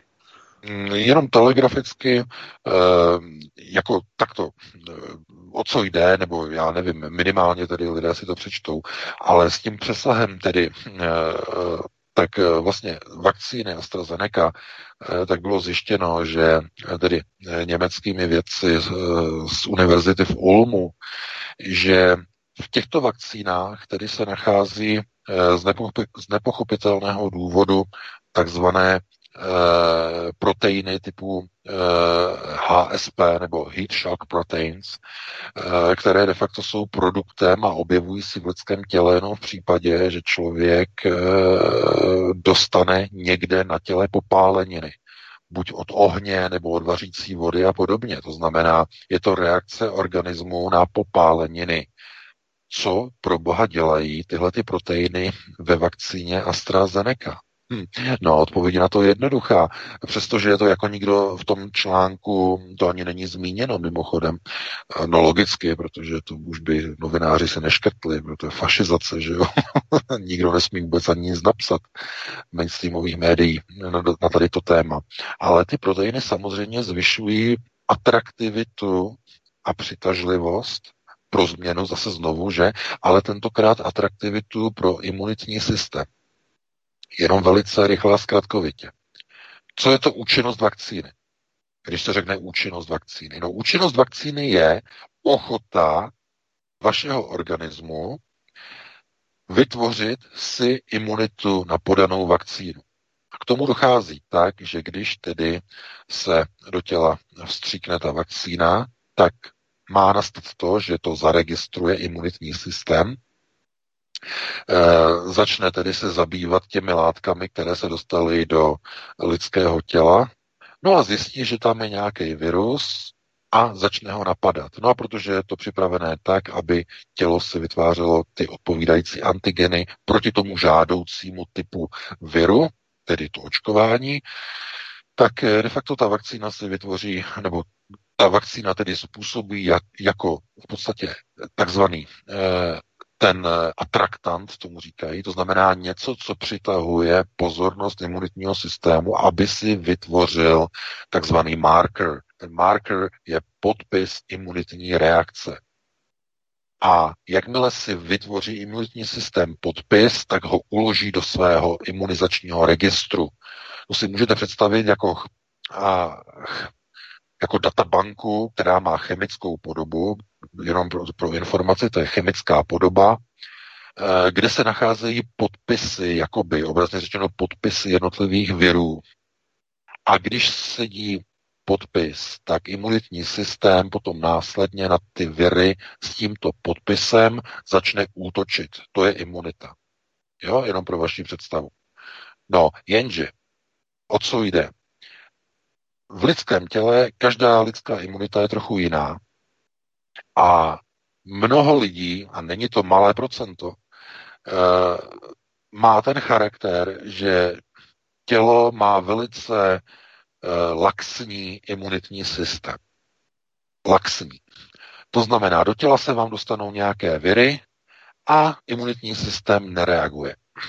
Stává se to u některých starších lidí v pokročilejším věku, ale i u mladých lidí, u kterých zase pro změnu vzniká něco, čemu se říká, že z toho člověka se stává vironosič nebo bacilonosič, to znamená, tomu člověku to nějak nevadí, nevznikne žádná reakce organismu, žádná nemoc, ale ten člověk to roznáší dál. To je zase trošku jiná, jiný případ.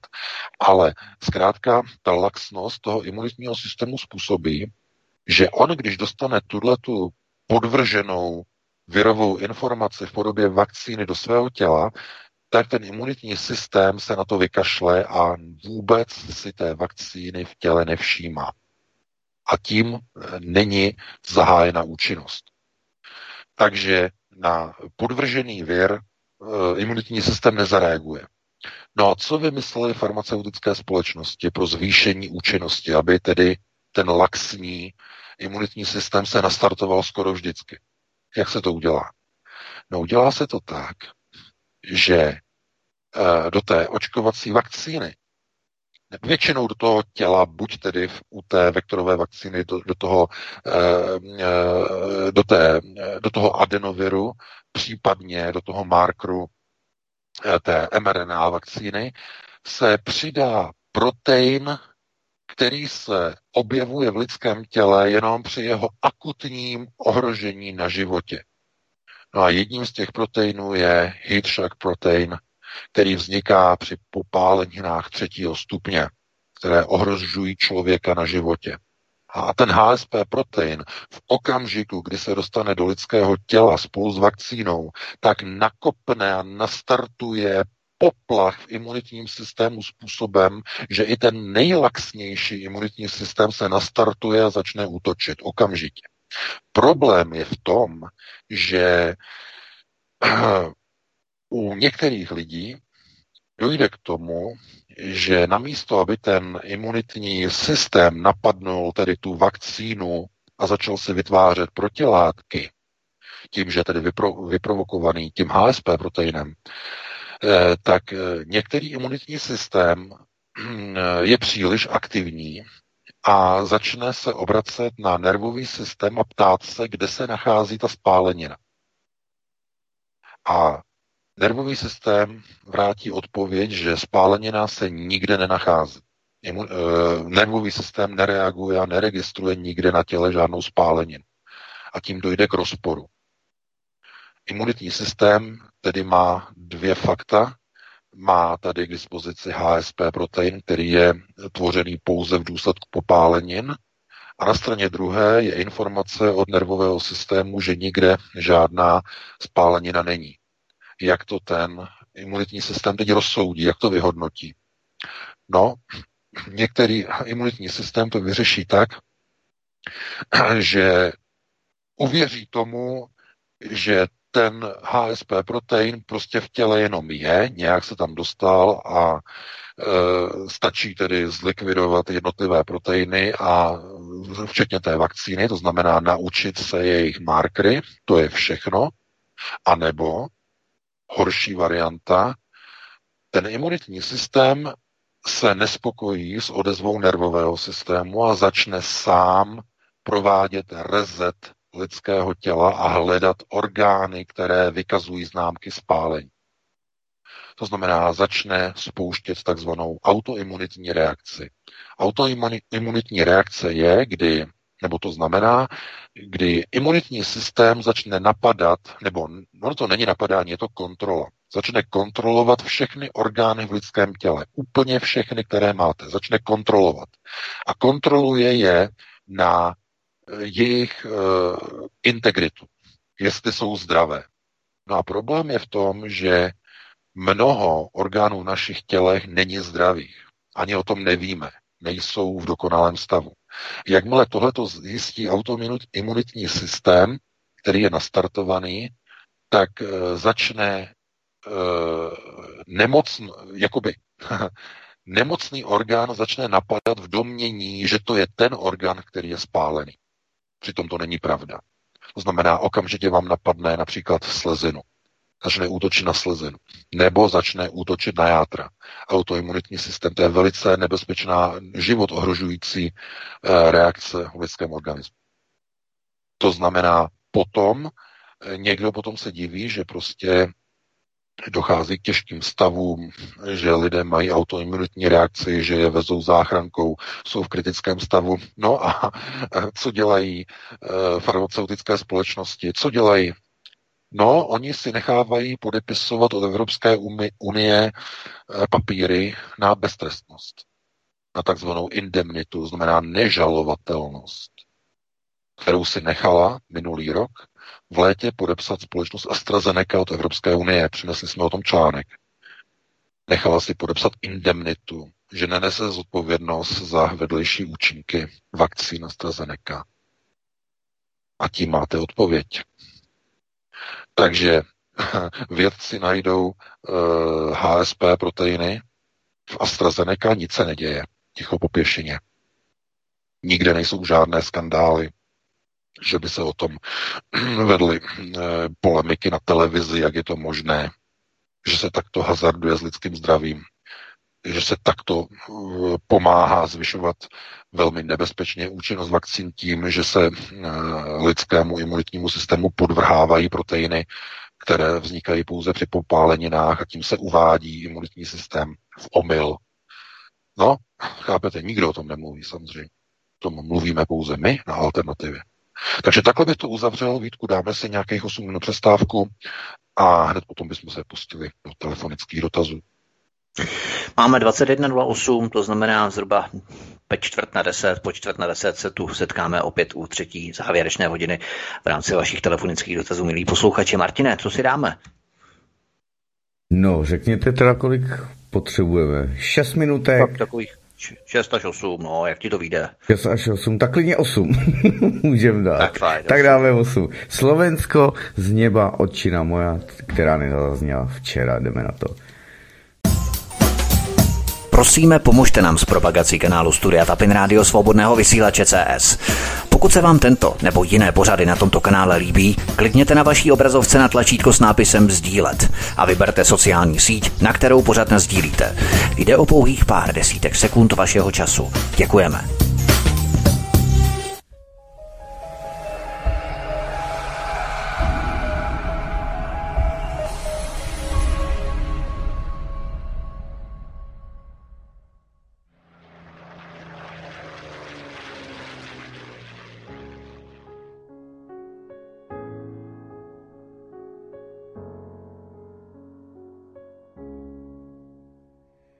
Slovensko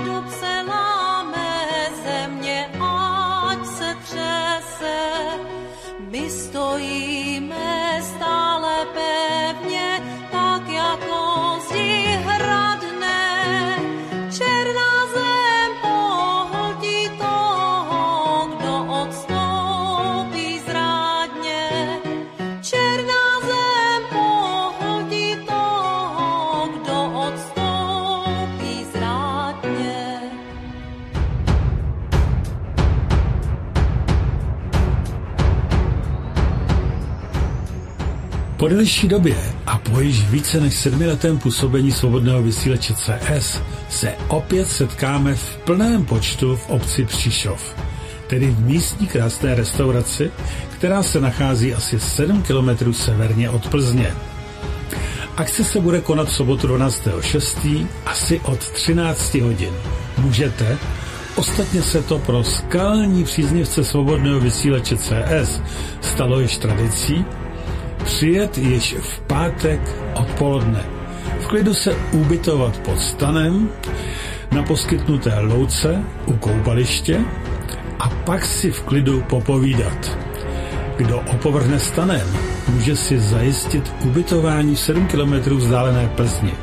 To si ale musí zařídit každý sám. Důležité je se jako vždy přihlásit na našich stránkách www.svobodny-vysilac.cz, kde vyplňte přihlašovací formulář.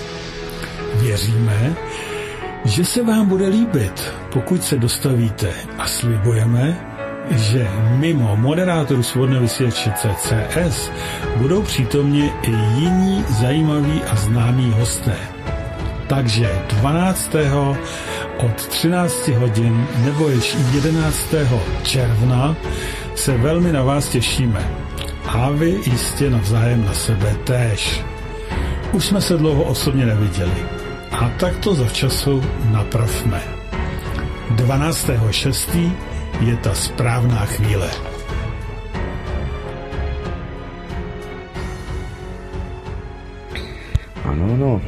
Mám tady sms -ku. Vítejte ve třetí části dnešních hovorů Klábosnice. Počkám, až se pánové přihlásí. Když tak jim to je, přečtu, aby byli v obraze. Tak vyčkáme. My tady jsme, ty jsi se nedal, že tady jsme, nebo nejsme, my tady jsme, nebo já tady jsem aspoň. Tak, no, nevím, jestli VK, počkáme. Tak VK tady země Ještě Martin tě poprosím, protože několik posluchačů mě psalo na minulý pořad, že bylo s Petrem do Zelenku, nebo s kým to bylo, kdy neviděli nějaké číslo zavolat, prý se zobrazovalo i špatné číslo na stránce, tak nevím proč. No, to, to taky nevím. Takže normálně 720, dámy a pánové, 739 492, ještě jednou, 720 739 492 tak dobrý den, moc vás zdravím a děkuji za perfektní informace. Už rok mám na zahradě bílou misku a třikrát jsem ji během roku vyléval a stále voda, která vypadá, eh, pardon, která padá z nebe jako růžová. Bylo by dobré, kdyby více lidí si udělalo touto v úvozovkách pokusnou laboratoř na zahradě a sdíleli tyto informace dále. Držím palce AD. Tak, to, co tvoří emulzy, když je voda úplně jako roztento, eh, jako by celá obarvená, tak eh, to jsou látky na bázi benzenu. A ty pocházejí z letadel. To jsou chemtrails. Pokud máte vodu, která je růžová, která je žlutá, která je lehce nažloutlá, která má béžovou barvu, tohle to všechno jsou e, benzoly, které se, chemické látky, které v podstatě se vážou na vodu eh, a eh, tvoří tuhletu, tuhletu emulze, to znamená, to je z paliv, z leteckých paliv. Jo? Takže pozor na to. No. A to je detail, to je, musíme se pustit do dalšího volajícího, pokud máme teda někoho. Máme prvního volajícího a já ho vítám ve vysílání. Hezký večer. Tak. Od, My neslyšíme. Odložil telefon, já teď taky neslyším. Ani neslyším, že by pos- naslouchal z počítače. Ale... To znělo, když odložil tu misku přímo. Ale nebo telefon, teď nevím, co odložil. No, tak posluchač se neozývá, tak to položíme, zkusíme dalšího tady, protože by nás to zdržovalo asi. Tak to položíme, zkusíme vyzvat další posluchače, aby nám zavolali. Máme tady prázdno, Slyšíme prázdno, čekáme jo, na vás. pozor, už se slyšíme, hezký večer, Dobrá. tak můžete, už jste ve vysílání. Zdravím Roberu telefonu z Fritku. Já bych chtěl jenom takový postřeh. Dneska jsem jel ze Slovenska do Česka a tak brutální čáry, co byly na nebi, co už si snad dělají jako pr. To jako už je moc. No, to je jenom takový postřeh, který vidím poslední dny brutálně na nebi. A můj dotaz spočívá v tom, chtěl bych se zeptat na ad hoc bydlení na Krétě řecké. Jaký je váš pohled, pane Veka, na Řecko a na ostrov Kréty? Děkuji moc, hezký večer a buďte Dobře, dobře. Děkujeme. Tak, špatný signál. Řecko a Kréta. Jestli to nebylo slyšet. No, jasně, jasně, hmm. jasně. No, jak se na to dívám, to zrovna jako je téma, které vlastně hýbe eh, především jakoby Jižní Evropou. Já se přiznám, že tu situaci tam moc nesleduju od té doby, kdy Evropská unie eh, řekla, že na řeckých hranicích eh, nebude eh, vlastně nějak zasahovat a že maximálně tam pošle několik policistů. To bylo ještě před covidovou krizí, to byl rok 2019, závěr roku, myslím, že ty problémy na hranicích Řecka a Turecka, to znamená snaha Erdoana dostat za každou cenu migranty do Evropy, ale však jste možná četla, četli média, hmm. že se bude oteplovat a že se chystá další migrační vlna. A teď jakým způsobem se s tím budou vypořádat, vypořádávat v v Řecku, jakým způsobem se s tím budou vypořádávat na Krétě, protože se čekají zase další že jo, příjezdy lodičkářů, zase z Libie, to znamená, co se bude řešit. A chápete, znovu, je to, je to, je, to znova na Holportu, to znamená, chvilku není covid a už zase začíná migrace. To je něco neuvěřitelného a ti politici de facto eh, jenom využívají krize. To znamená jedna krize, druhá krize. Každá jedna krize navazuje plynule na druhou. Proč? No, protože jim vyhovuje krizové řízení. Při krizovém řízení se nedá, se odpouští chyby. Taková poučka. Při krizovém řízení se odpouští chyby, nemusí být nic dokonale, protože se řekne, je to krize, je to krize. V krizi se dělají chyby. Proto politici, jakmile se řekne, že někde něco se nezvládlo, řekne se, byla krizová situace. Všimněte si, jak politici říkají, no ano, nezvládl se, protože byla krizová situace, tam byla krizová situace, krize. Jakmile je krize, dokáže se všechno omluvit. Znamená, z toho důvodu politici mají rádi krizová řízení. E, při krizových situacích a při krizové řízení je možné dovoleno všechno. Úplně všechno. Nemusí se vypisovat výběrová řízení, nemusí se vypisovat tendry, nakupuje se od e, firm kamarádíčku a kamarádů různé testy, že různé antigenní testy, různé PCR testy, testy, e, nakupují se různé vakcíny a tak dále bez výběrových řízení, všechno v rámci krize, krize, krize, protože krize to umožňuje. Znamená, krizové řízení je to nejlepší pro politiky. Takže takhle bychom to převedli do tady toho tématu a pustíme dalšího volici, pokud máme. Máme, máme a no. já připojuji hovor. Hezký večer. E, tady Jirka, já bych měl dotaz ohledně planety Nibiru jestli to nějakým způsobem souvisí i s těmi chemtrails, jestli je to jako druh maskování, a nebo je to jenom eh, kvůli těm elitám, že ty letadla tolika vlastně tady. To je tak nějak asi všechno, na co jsem se chtěl zeptat, jestli pan VK o něčem vlastně ví, o systému Nibiru. Dobře, dobře. Děkujeme. To hezký večer. No já děkuji za dotaz. No, samozřejmě planeta neberu, ale to nemá rozhodně nic společného s procesem nasunování Brave New World e, na této planetě. to je proces sionistický, ten, ten je hodně vzdálený od Nibiru, to je sakra vzdálený. To by bylo takové nosaté chucpe, hodně s protáhlým zobákem, hodně macaté, e, něco dává do souvislosti s Nibiru. Kde pak? Tohle to je tvrdá globalizace. Pokud mluvíme o tvrdé globalizace, mluvíme o sionistickém globalismu. Zcela jednoznačně. E, konec konců ta moje nová kniha, tak která teď vyjde, udělám si reklamu Vítku. Doufám, že to nevadí.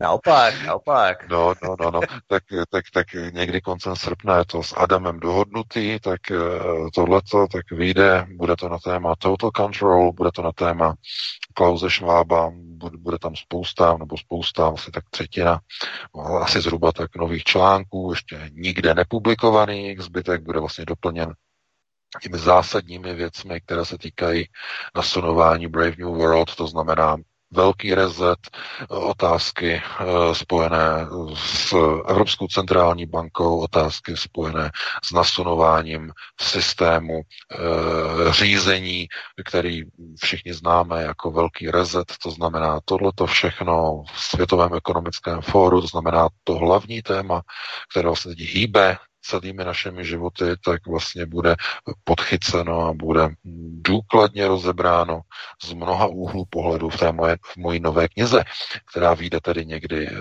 koncem srpna, tak je to vlastně naplánované zhruba koncem srpna, takže si udělám takhle jakoby reklamu. A proč, z jakého důvodu?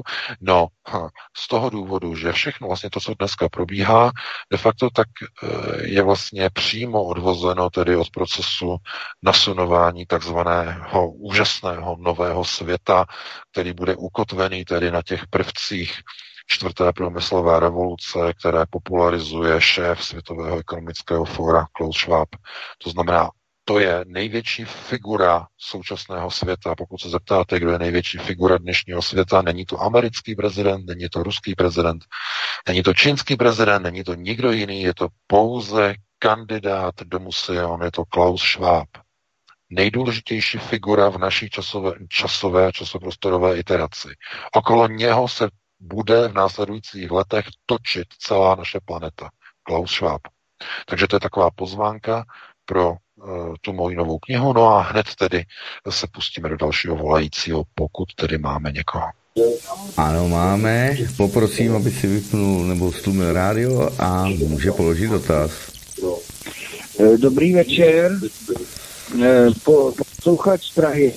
Já jsem chtěl uh, říct, že volný blok uh, chce, svolává na středu 9.6. na Malostranské náměstí v 9, 9 hodin všechny, kdo se chtějí um, oponovat proti prosazování, projednávání zákona o ochraně veřejného zdraví který teda eh, vlastizráci a vrazi eh, prosadili na tu středu 9.6., takže sraz v 9 hodin volný eh, blok tohle to chtěl oznámit. A pak jsem se chtěl zeptat tedy dotaz, zdali pan VK, jaký má názor, že no, norimberské procesy, které mají proběhnout proti vládám, Eh, se tedy té covid genocidy účastní, jestli e, bude mít vliv na naplánované procesy. Děkuji a budu poslouchat. Děkujeme. Hezký večer.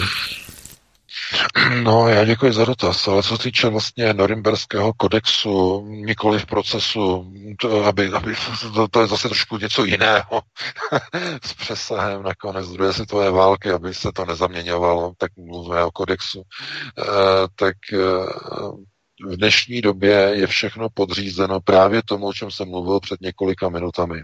Všechno je, pro, je, je dnes a bude podřízeno nasunování Brave New World, něco, čemu se říkalo dříve nový světový řád, New World Order, ale pozor, pozor, eh, to by bylo nepřesné, to je dokonce zavádějící, protože New World Order, to je znova třeba zdůraznit, byl původní plán, původní, ten úplně původní koncept, eh, který se týkal eh, využití té klasické transatlantické moci mezi domem Rothschild a Rockefellery, to znamená ten základní model, základní princip, kdy bankovní sektor de facto bude kontrolovat celý svět na principu něčeho, čemu by se říkalo Pax Americana. Od toho tam byl tedy ten Rockefeller.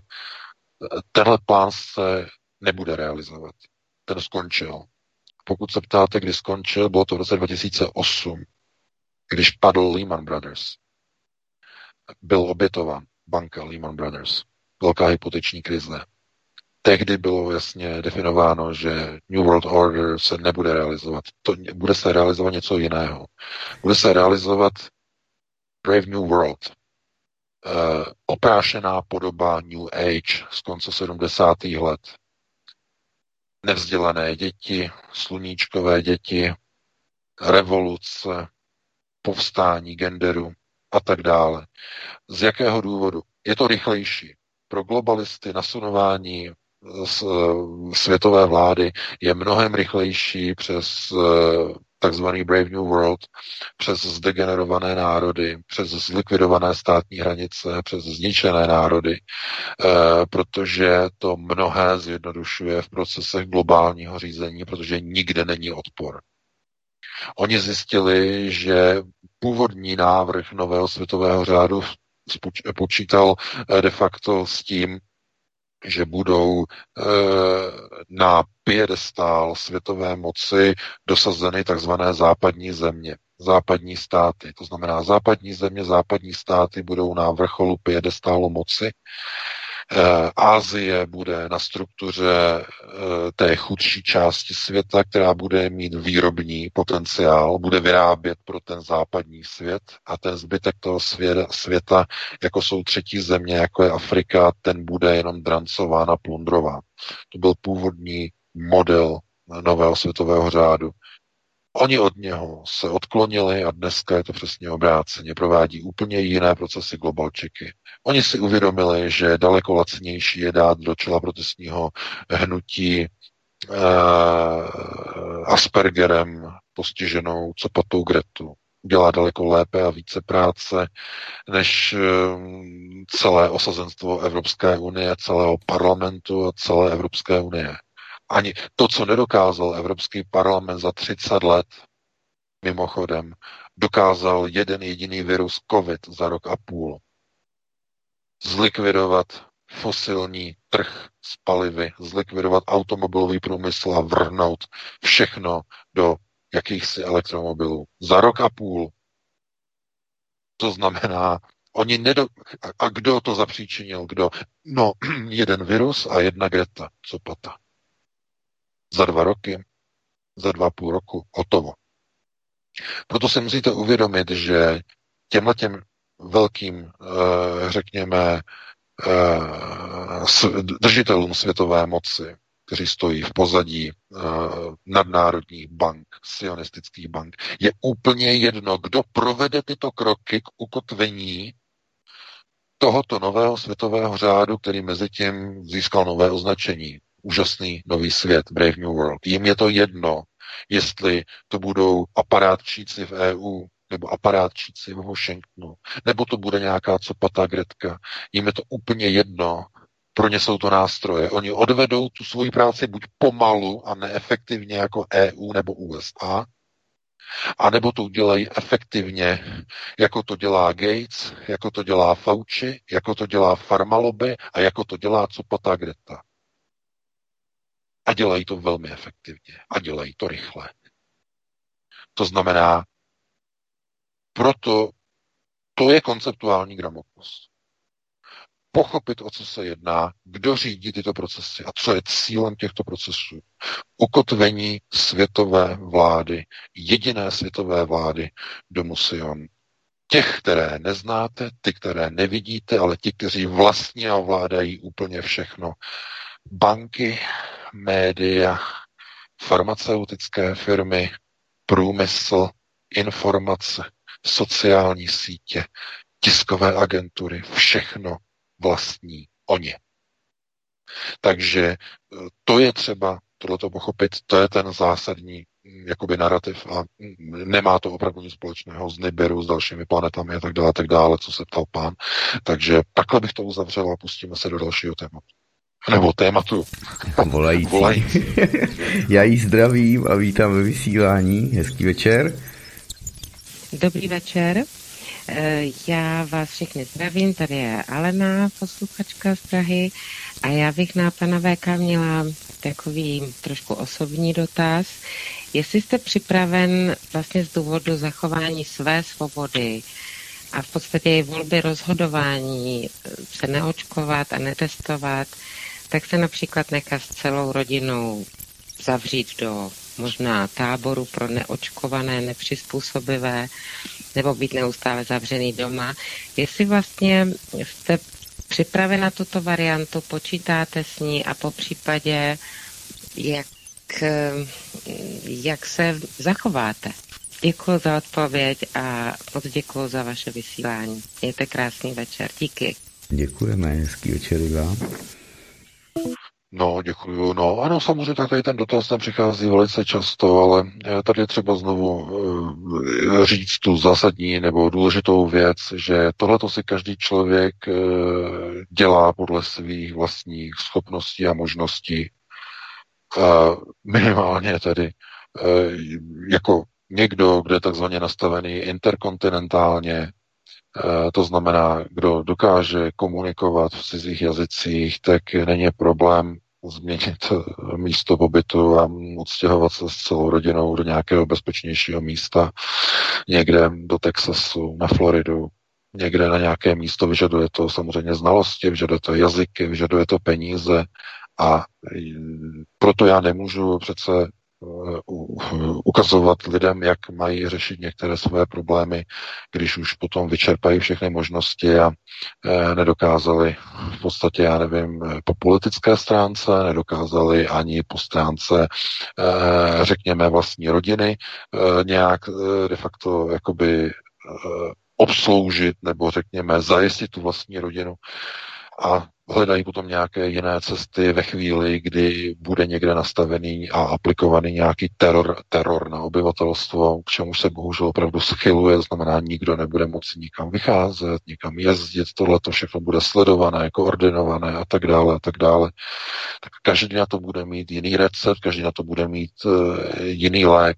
Lidé kteří budou s tím něco dělat, tak eh, první v instanci se budou stěhovat na venkov, kde procesy omezování budou velmi dlouhou dobu ještě eh, velice uvolněné a nesrovnatelné s tím, co bude probíhat v urbanizovaných městech. To znamená, to bude první fáze exodu.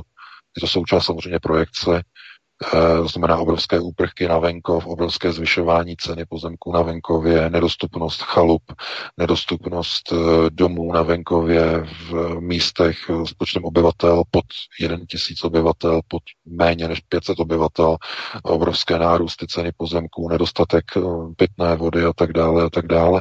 To znamená, to bude ta první fáze Druhá fáze zhruba po 35 letech, okolo roku 2050, zasáhne potom i venkov.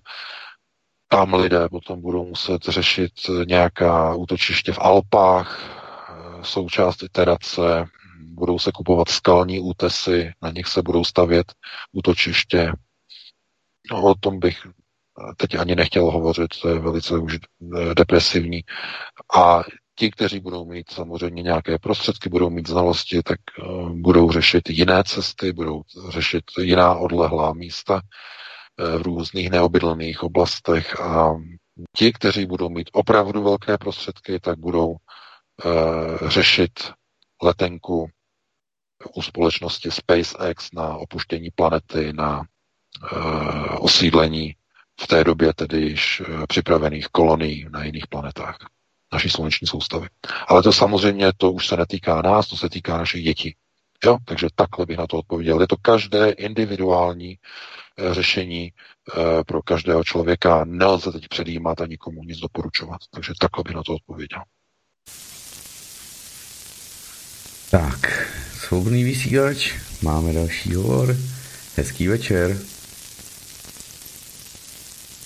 Halo, halo. Dobrý večer, Dobrý večer. je Dana z Limbachu. E, veľmi zle vás počujem, ale e, položím ani nie otázku, ale, ale taký dotaz.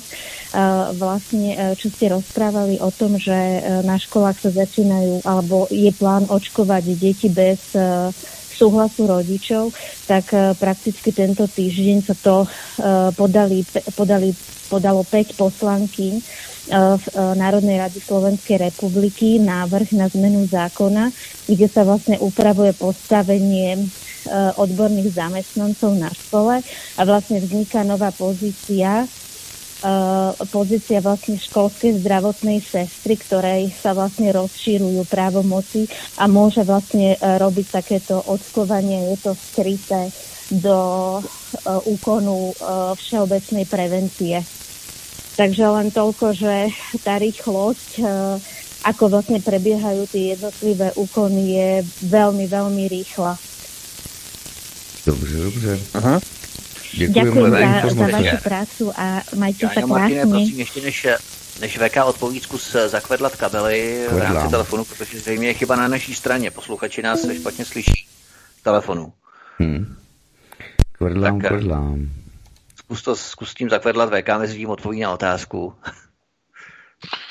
No, já na to odpovídám tak, že procesy se opravdu jako zrychlují. To, že to je, jde tak rychle, že na jednoho poslance nebo poslankyně dali návrh na změnu zákona, to je automatické. To, co dřív Dříve trvalo třeba nevím, 10 let, se něco řešilo, nějaké změny zákonu. Dneska je to během několika dnů, maximálně týdnů, eh, kdy se prostě mění zákony, mění se ústavy, to jde strašně rychle, to znamená, procesy se urychlují a znovu, kdo dneska stál, zítra stálo podal, eh, to je, to je třeba si uvědomit. Ta frekvence onoho toku času se opravdu zrychluje. To znamená, to, co dříve trvalo 10-15 let, dneska trvá 10-15 měsíců. To je třeba si říct. V procesech dlouhodobého řízení, zdůraznuju, to je něco jako neuvěřitelného. Jediné to, na co je spolehnutí v dnešní době, tak je opravdu rodina. Eh, rodina, která bude mít čas těch šest let vychovávat to dítě a potom i dohlédnout i na té základní škole na to dítě, co se učí a co je mu naléváno do hlavy, když tam to samozřejmě také e, není vůbec žádná hitparáda. Takže takhle bych na to odpověděl a pustíme eh, někoho dalšího, jestli bude dostupný, jestli nás uslyší. Vyzkoušíme. Slyšeli jsme se, tak hezký večer. No. Ano, ano, můžete položit dotaz. Dobrý večer, já vás všechny zdravím, ponově Beata z Londýnu. Eh, já spíš nemám dotaz, ale takové dvě krátké informace. Takže v Polsku už od září eh, do očkování dětí od 12 do 16.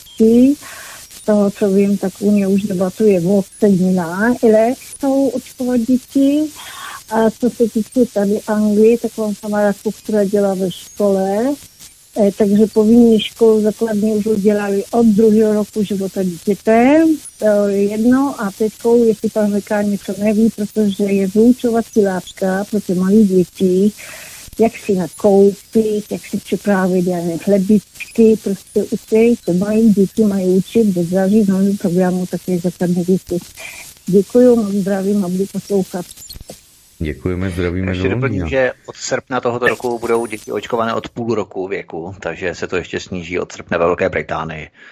No. Tak, VK, povídej. No jistě, no, protože Velká Británie to je, to je velká laboratoř globalistů, eh, kteří vlastně tam nemají s ním vůbec žádný slitování, to je normální, to je city, že jo, city je izolované, to je v bezpečí, že jo, to je všechno, ale zbytek Británie de facto to je jakoby letadlová loď, která začala hnít a začala se potápět. Případ, no, Velké Británie. Ale eh, co se týče toho očkování mladých eh, lidí a dokonce dětí, že od 12 let, tohleto v Polsku, tak to je, ano, samozřejmě způsobené tím, že i to Polsko, které je tedy hodně jako katolicky založené, hodně prorodině založené, tak i tam ten brainwashing skutečně funguje maximálním způsobem.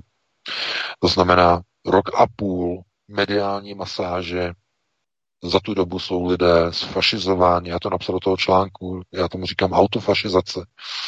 E, lidé byli sfašizováni sami na sobě, si začali pěstovat fašizaci, to znamená autofašizace, to znamená, já už se nebavím s tebou e, jako s kamarádem, nebo s tebou jako s příbuzným, protože nejsi očkovaný, anebo ty si mi neukázal při návštěvě, když jsi přišel k nám, ty si mi neukázal antigenní test, že jo, tak já už se s tebou nebavím, nebo ty máš špatné názory na očkování, nebo tady to, e, na vakcíny máš mizerný názor, tak já už se s tebou nebavím, už jsem nechodí a tak dále, tak dále, ta fašizace.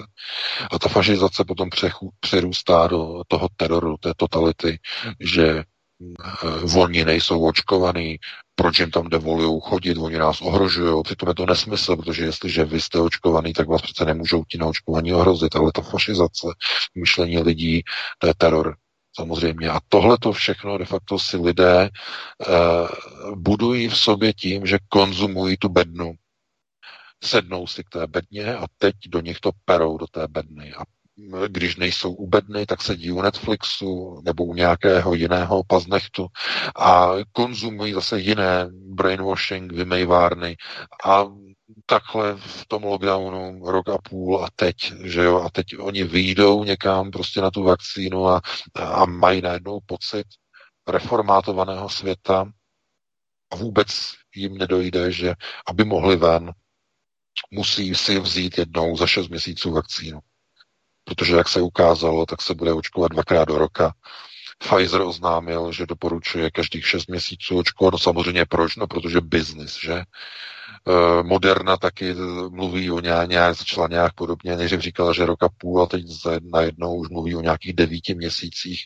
Eh, takový divný číslo, protože to tak jako někde tři čtvrtě roku, že jo, a na to tváří, jako co se děje, že jo, ale ano, samozřejmě, protože to je obrovský biznis, velký vývar, ale především trvalý vývar, trvalý biznis a trvalý total control, protože co to bude znamenat? Když lidé budou muset být trvale očkováni. No budou muset být trvale registrováni, trvale budou muset nosit covidové pasy, trvale musí být kontrolováni, trvale musí být sledováni.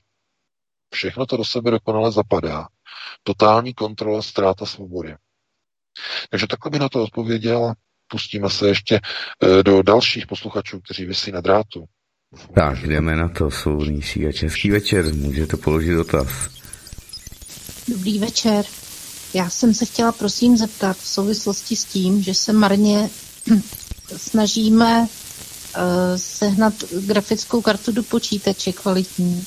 A bylo nám řečeno, že je obrovská krize, protože lidé masivně těží bitcoiny. Co si o tom myslíte? Děkuju a budu poslouchat na rádiu.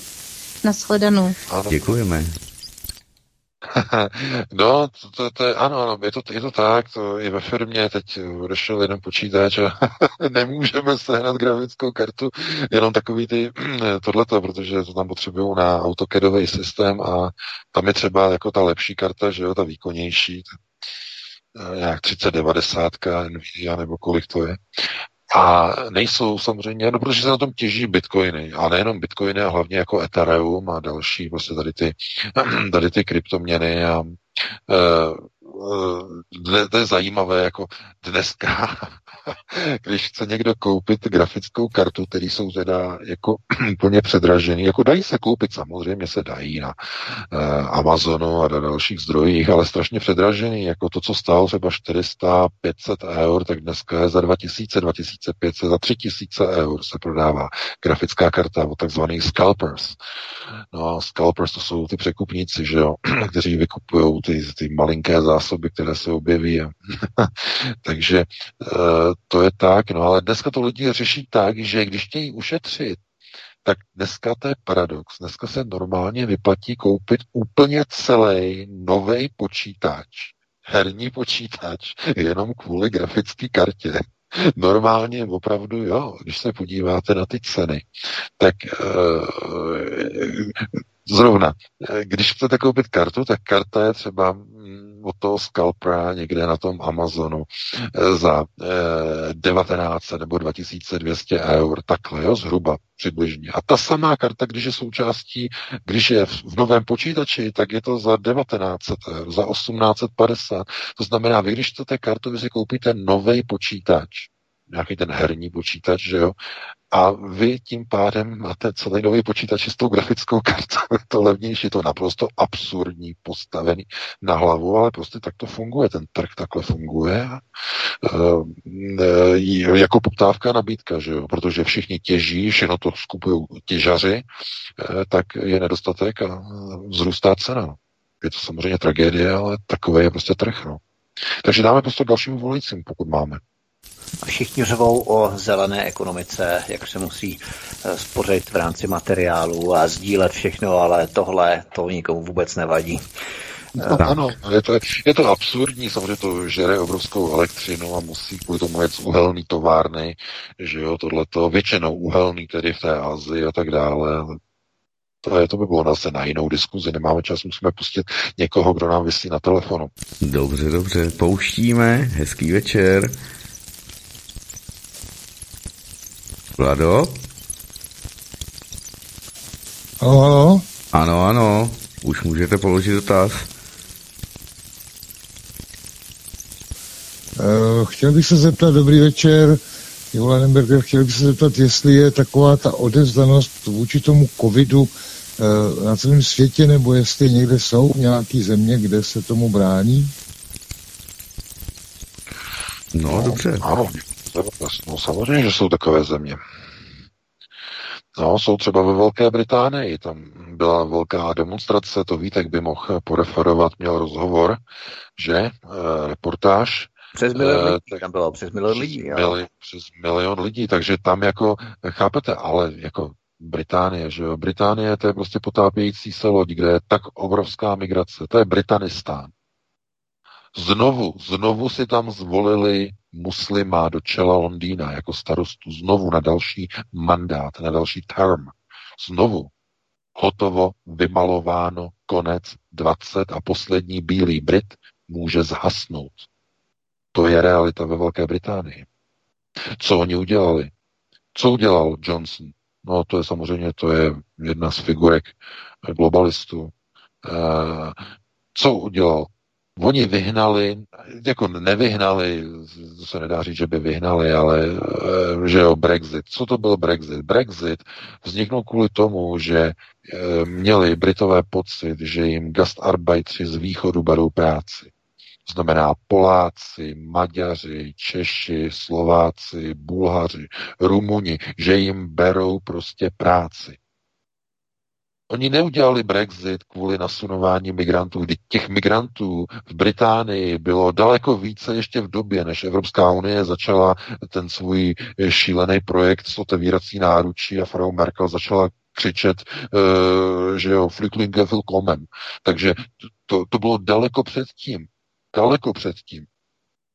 To znamená, Británie ta je islamizovaná už od kdy poslední 20-30 let tam probíhala pakistanizace, pakos, jsou tam úplně všude, to tam kontrolujou a teď mají dokonce jednoho z, v, v čele londýnský eh, radnice, že jo, toho jejich eh, minaretu. To znamená, tohle to není o tom, že někde jsou nějaké demonstrace. Tam jde o to, že prostě už jim tam vládnou jiní lidé, cizí lidé. Britové zkrátka budou brzy v menšině jako ti američané, američané v Americe. Budou představovat menšinu populace v Británii. To znamená, to je potápějící se, když se říkalo, že Británie je nepotopitelná letadlová loď. Tohle migrace, migrace je potopí. Celou Británii. Kompletně. Jenže oni jsou strůjci svého vlastního osudu. Oni mohli řešit spoustu věcí, oni mohli eh, nějakým způsobem proti tomu bojovat. Ne, ne, ne, ne, ne. Prostě největším problémem byl bílý gastarbeiter, takže si udělali Brexit a e, stížili přístup e, bílým gastarbeiterům na pracovní trh, ale e, nevyřešili nic s, s otázkou migrace muslimů, arabů, černochů do Británie. Nic nevyřešili. Pouze zkomplikovali život takzvaným, kteří dělají, kteří pracují. Tak to jim zkomplikovali. Ano, pouze to. Nic jiného. Případ Velké Británie je, je depresivní, protože autogenocida, britská autogenocida se jednou bude eh, popisovat ve školních učebnicích eh, těch několika málo v školách, které zůstanou, které budou svobodné někde v undergroundu, někde v podzemí, nebo na tom Marsu, nebo někde jinde, kde budou elity, kde se bude potom říkat, a takhle dopadly jednotlivé země, takhle a takhle podobně a tak podobně. Eh, na to nemáme teď čas, máme 21.58, pustíme ještě asi jedno volajícího, jestli máme někoho na telefonu a že bychom ho dorazili. Tak, Petra ještě jednou položí dotaz. Můžeš. Halo. Ano. Dotaz. Slyšíme se? Ano, ano. Ano, ahoj Marti, tady Peťa, ahoj Vítku, pana VK, zdravím. To spojeně opravdu šílený, ale teda já vám eh, jenom přečtu eh, ohledně toho Pfizeru. Včera důvěrný výzkumný dokument společnosti Pfizer, přeloženo z japonštiny do angličtiny. Studie biologické distribuce mRNA vakcín prokazuje, že mRNA se pohybuje z místa vpichu do krve. Poté cirkuluje spike, ty spike proteiny v celém těle a napadá vaječníky, játra, neurologické tkáně a další orgány. Toto je studie, jejímž výsledkem bude stažení vakcín mRNA z trhu. Absolutní důkaz systémového nebezpečí pro toto tělo. Je tady odkaz na nějaký web naturalnews.com na tadesko.org. Jenom pro info, plus pro info zdravéforum.cz, pan profesor Beran. A otázka na pana VK, ta uhlíková daň, co EU upekla prej 25.5. uhlíkovou daň, jak jsme se o tom už bavili víckrát, 23 tisíc ročně. Rádo by to natahli na uhlík a benzín má stát 50 korun za litr. Děkuju, budu poslouchat. Díky, Dobře, hoši. děkujeme, Ahoj, hezký večer. No, ano, ano, jako co jsem zaregistroval, jedná se v podstatě o zvýšení eh, těch, eh, jak tomu říkají, eh, subarbitrárních daní, to znamená ty, ty daně, kterým se nemůžete vyhnout, to znamená spotřebka, spotřební daň, DPH, přesně tohleto. Jo, na tom, toho to bude rozloženého. Bude to na mase, bude to na živočišných produktech, všechno, co má živočišný původ, dále paliva, fosilní paliva, uhlíkové daně, dále budou plasty, plasty, všechno, co je vyrobené z plastu, tak pochopitelně ropa, zase ta subatrakce tam je u toho, to znamená, no zaplatí se, no, zaplatí se víc, všechno se zdraží. no a co na to říct, no. Bylo dopuštěno, vstoupilo se do Evropské unie, všichni hurá, hurá, a teď to samozřejmě na pokyn samozřejmě globalčí kůže, to znamená velké, velké macaté, že? A bylo hotovo, bylo vymalováno.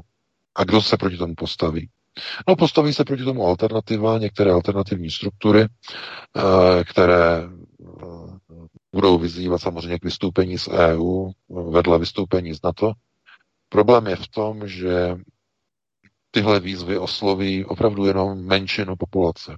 I kdyby to bylo těch pěkných, krásných a stále relativně asi zcela jako zasloužených nějakých 25-30% populace, která začíná chápat něco, co se děje, tak je to pořád strašně málo, protože je to poz, jsou to pořád jenom tři lidé z deseti, kteří de facto chápou, že něco asi není v pořádku a z těch tří jenom jeden je konceptuálně nějak ukotvený a nějak trochu gramotný.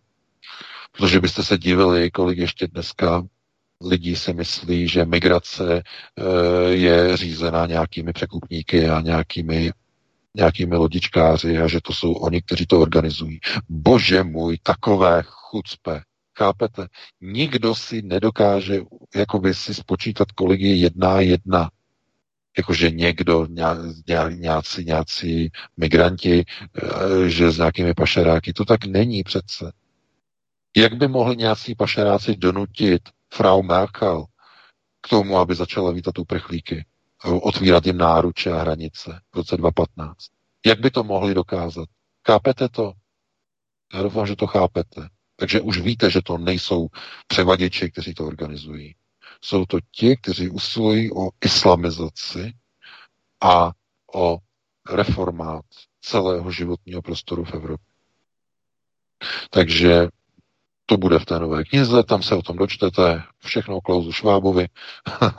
Opět, jak říkám, konceptuální gramotnost je to zásadní, to klíčové, které musí každý nabrat v případě, že má vůbec nějaké ambice, vůbec cokoliv zachraňovat v okruhu své rodiny, protože i to je problém pro mnoho lidí, protože si přestávají rozumět s vlastními členy své rodiny, s vlastními příbuznými kvůli covidové pandemii, kvůli covidové hysterii. Ale to by bylo na jinou diskuzi. My teď máme 22.03, takže já se s vámi rozloučím s tebou Vítku, s tebou Martěne, se všemi našimi posluchači se všemi čtenáři. E, doufám teda, že dneska jste si zase něco odnesli No a e, nějaké informace a pokud si najdete čas, e, najdete si prostor, tak příští týden v pátek po 19.15 se opět uslyšíme a probereme nová aktuální témata za uplynulý týden. Do té doby já vám přeji krásný, pěkný týden, e, veselý víkend, pěkný víkend, no a pro tuto chvíli hezkou dobrou noc. Já se připojuju, mějte krásný víkend, moc vám děkujeme, že jste nás poslouchali, že nás sdílíte z kanálu Odyssey. Budeme rádi samozřejmě za vaše komentáře, za vaše sdílení a tobě VK moc děkuji za pořád, Martine, tobě také. No a já se s vámi také rozloučím. Zítra předpovídají, že má začít pršet, takže to krásné počasí, které se dnes vyprofilovalo, tak se dnes zítra skazí ale to nevadí. Já si myslím, že právě to vytvoří dobrou atmosféru k tomu, abyste si nás třeba poslechli ze záznamu, pokud samozřejmě budete chtít, takže my trošku budeme fandové jako toho špatného počasí, protože to přinutí lidi doma, aby nás poslouchali. Samozřejmě tak eh, zlomyslní nebudeme, ale budeme rádi, když se pro nás najdete čas samozřejmě i pro svobodný vysílač během celého týdne. Takže zdravím a mějte hezký večer. Děkujeme pánové, dámy a pánové, vám také to za naslouchání, za hovory, sice ta technika teď nějak zlobí. Nuž a Jarda Hladil je nachystán se svým nočním proudem. Rádia Meta bude tady pravidelná meditace, eh, opakovaná tedy společná meditace na Egredo slovanství. Mějte se krásně a samozřejmě, když tak příšově osobně naviděnou a jinak naslyšenou. Dobrou noc. Prosíme, pomožte nám s propagací kanálu Studia Tapin Rádio Svobodného vysílače CS. Pokud se vám tento nebo jiné pořady na tomto kanále líbí, klikněte na vaší obrazovce na tlačítko s nápisem Sdílet a vyberte sociální síť, na kterou pořád sdílíte. Jde o pouhých pár desítek sekund vašeho času. Děkujeme.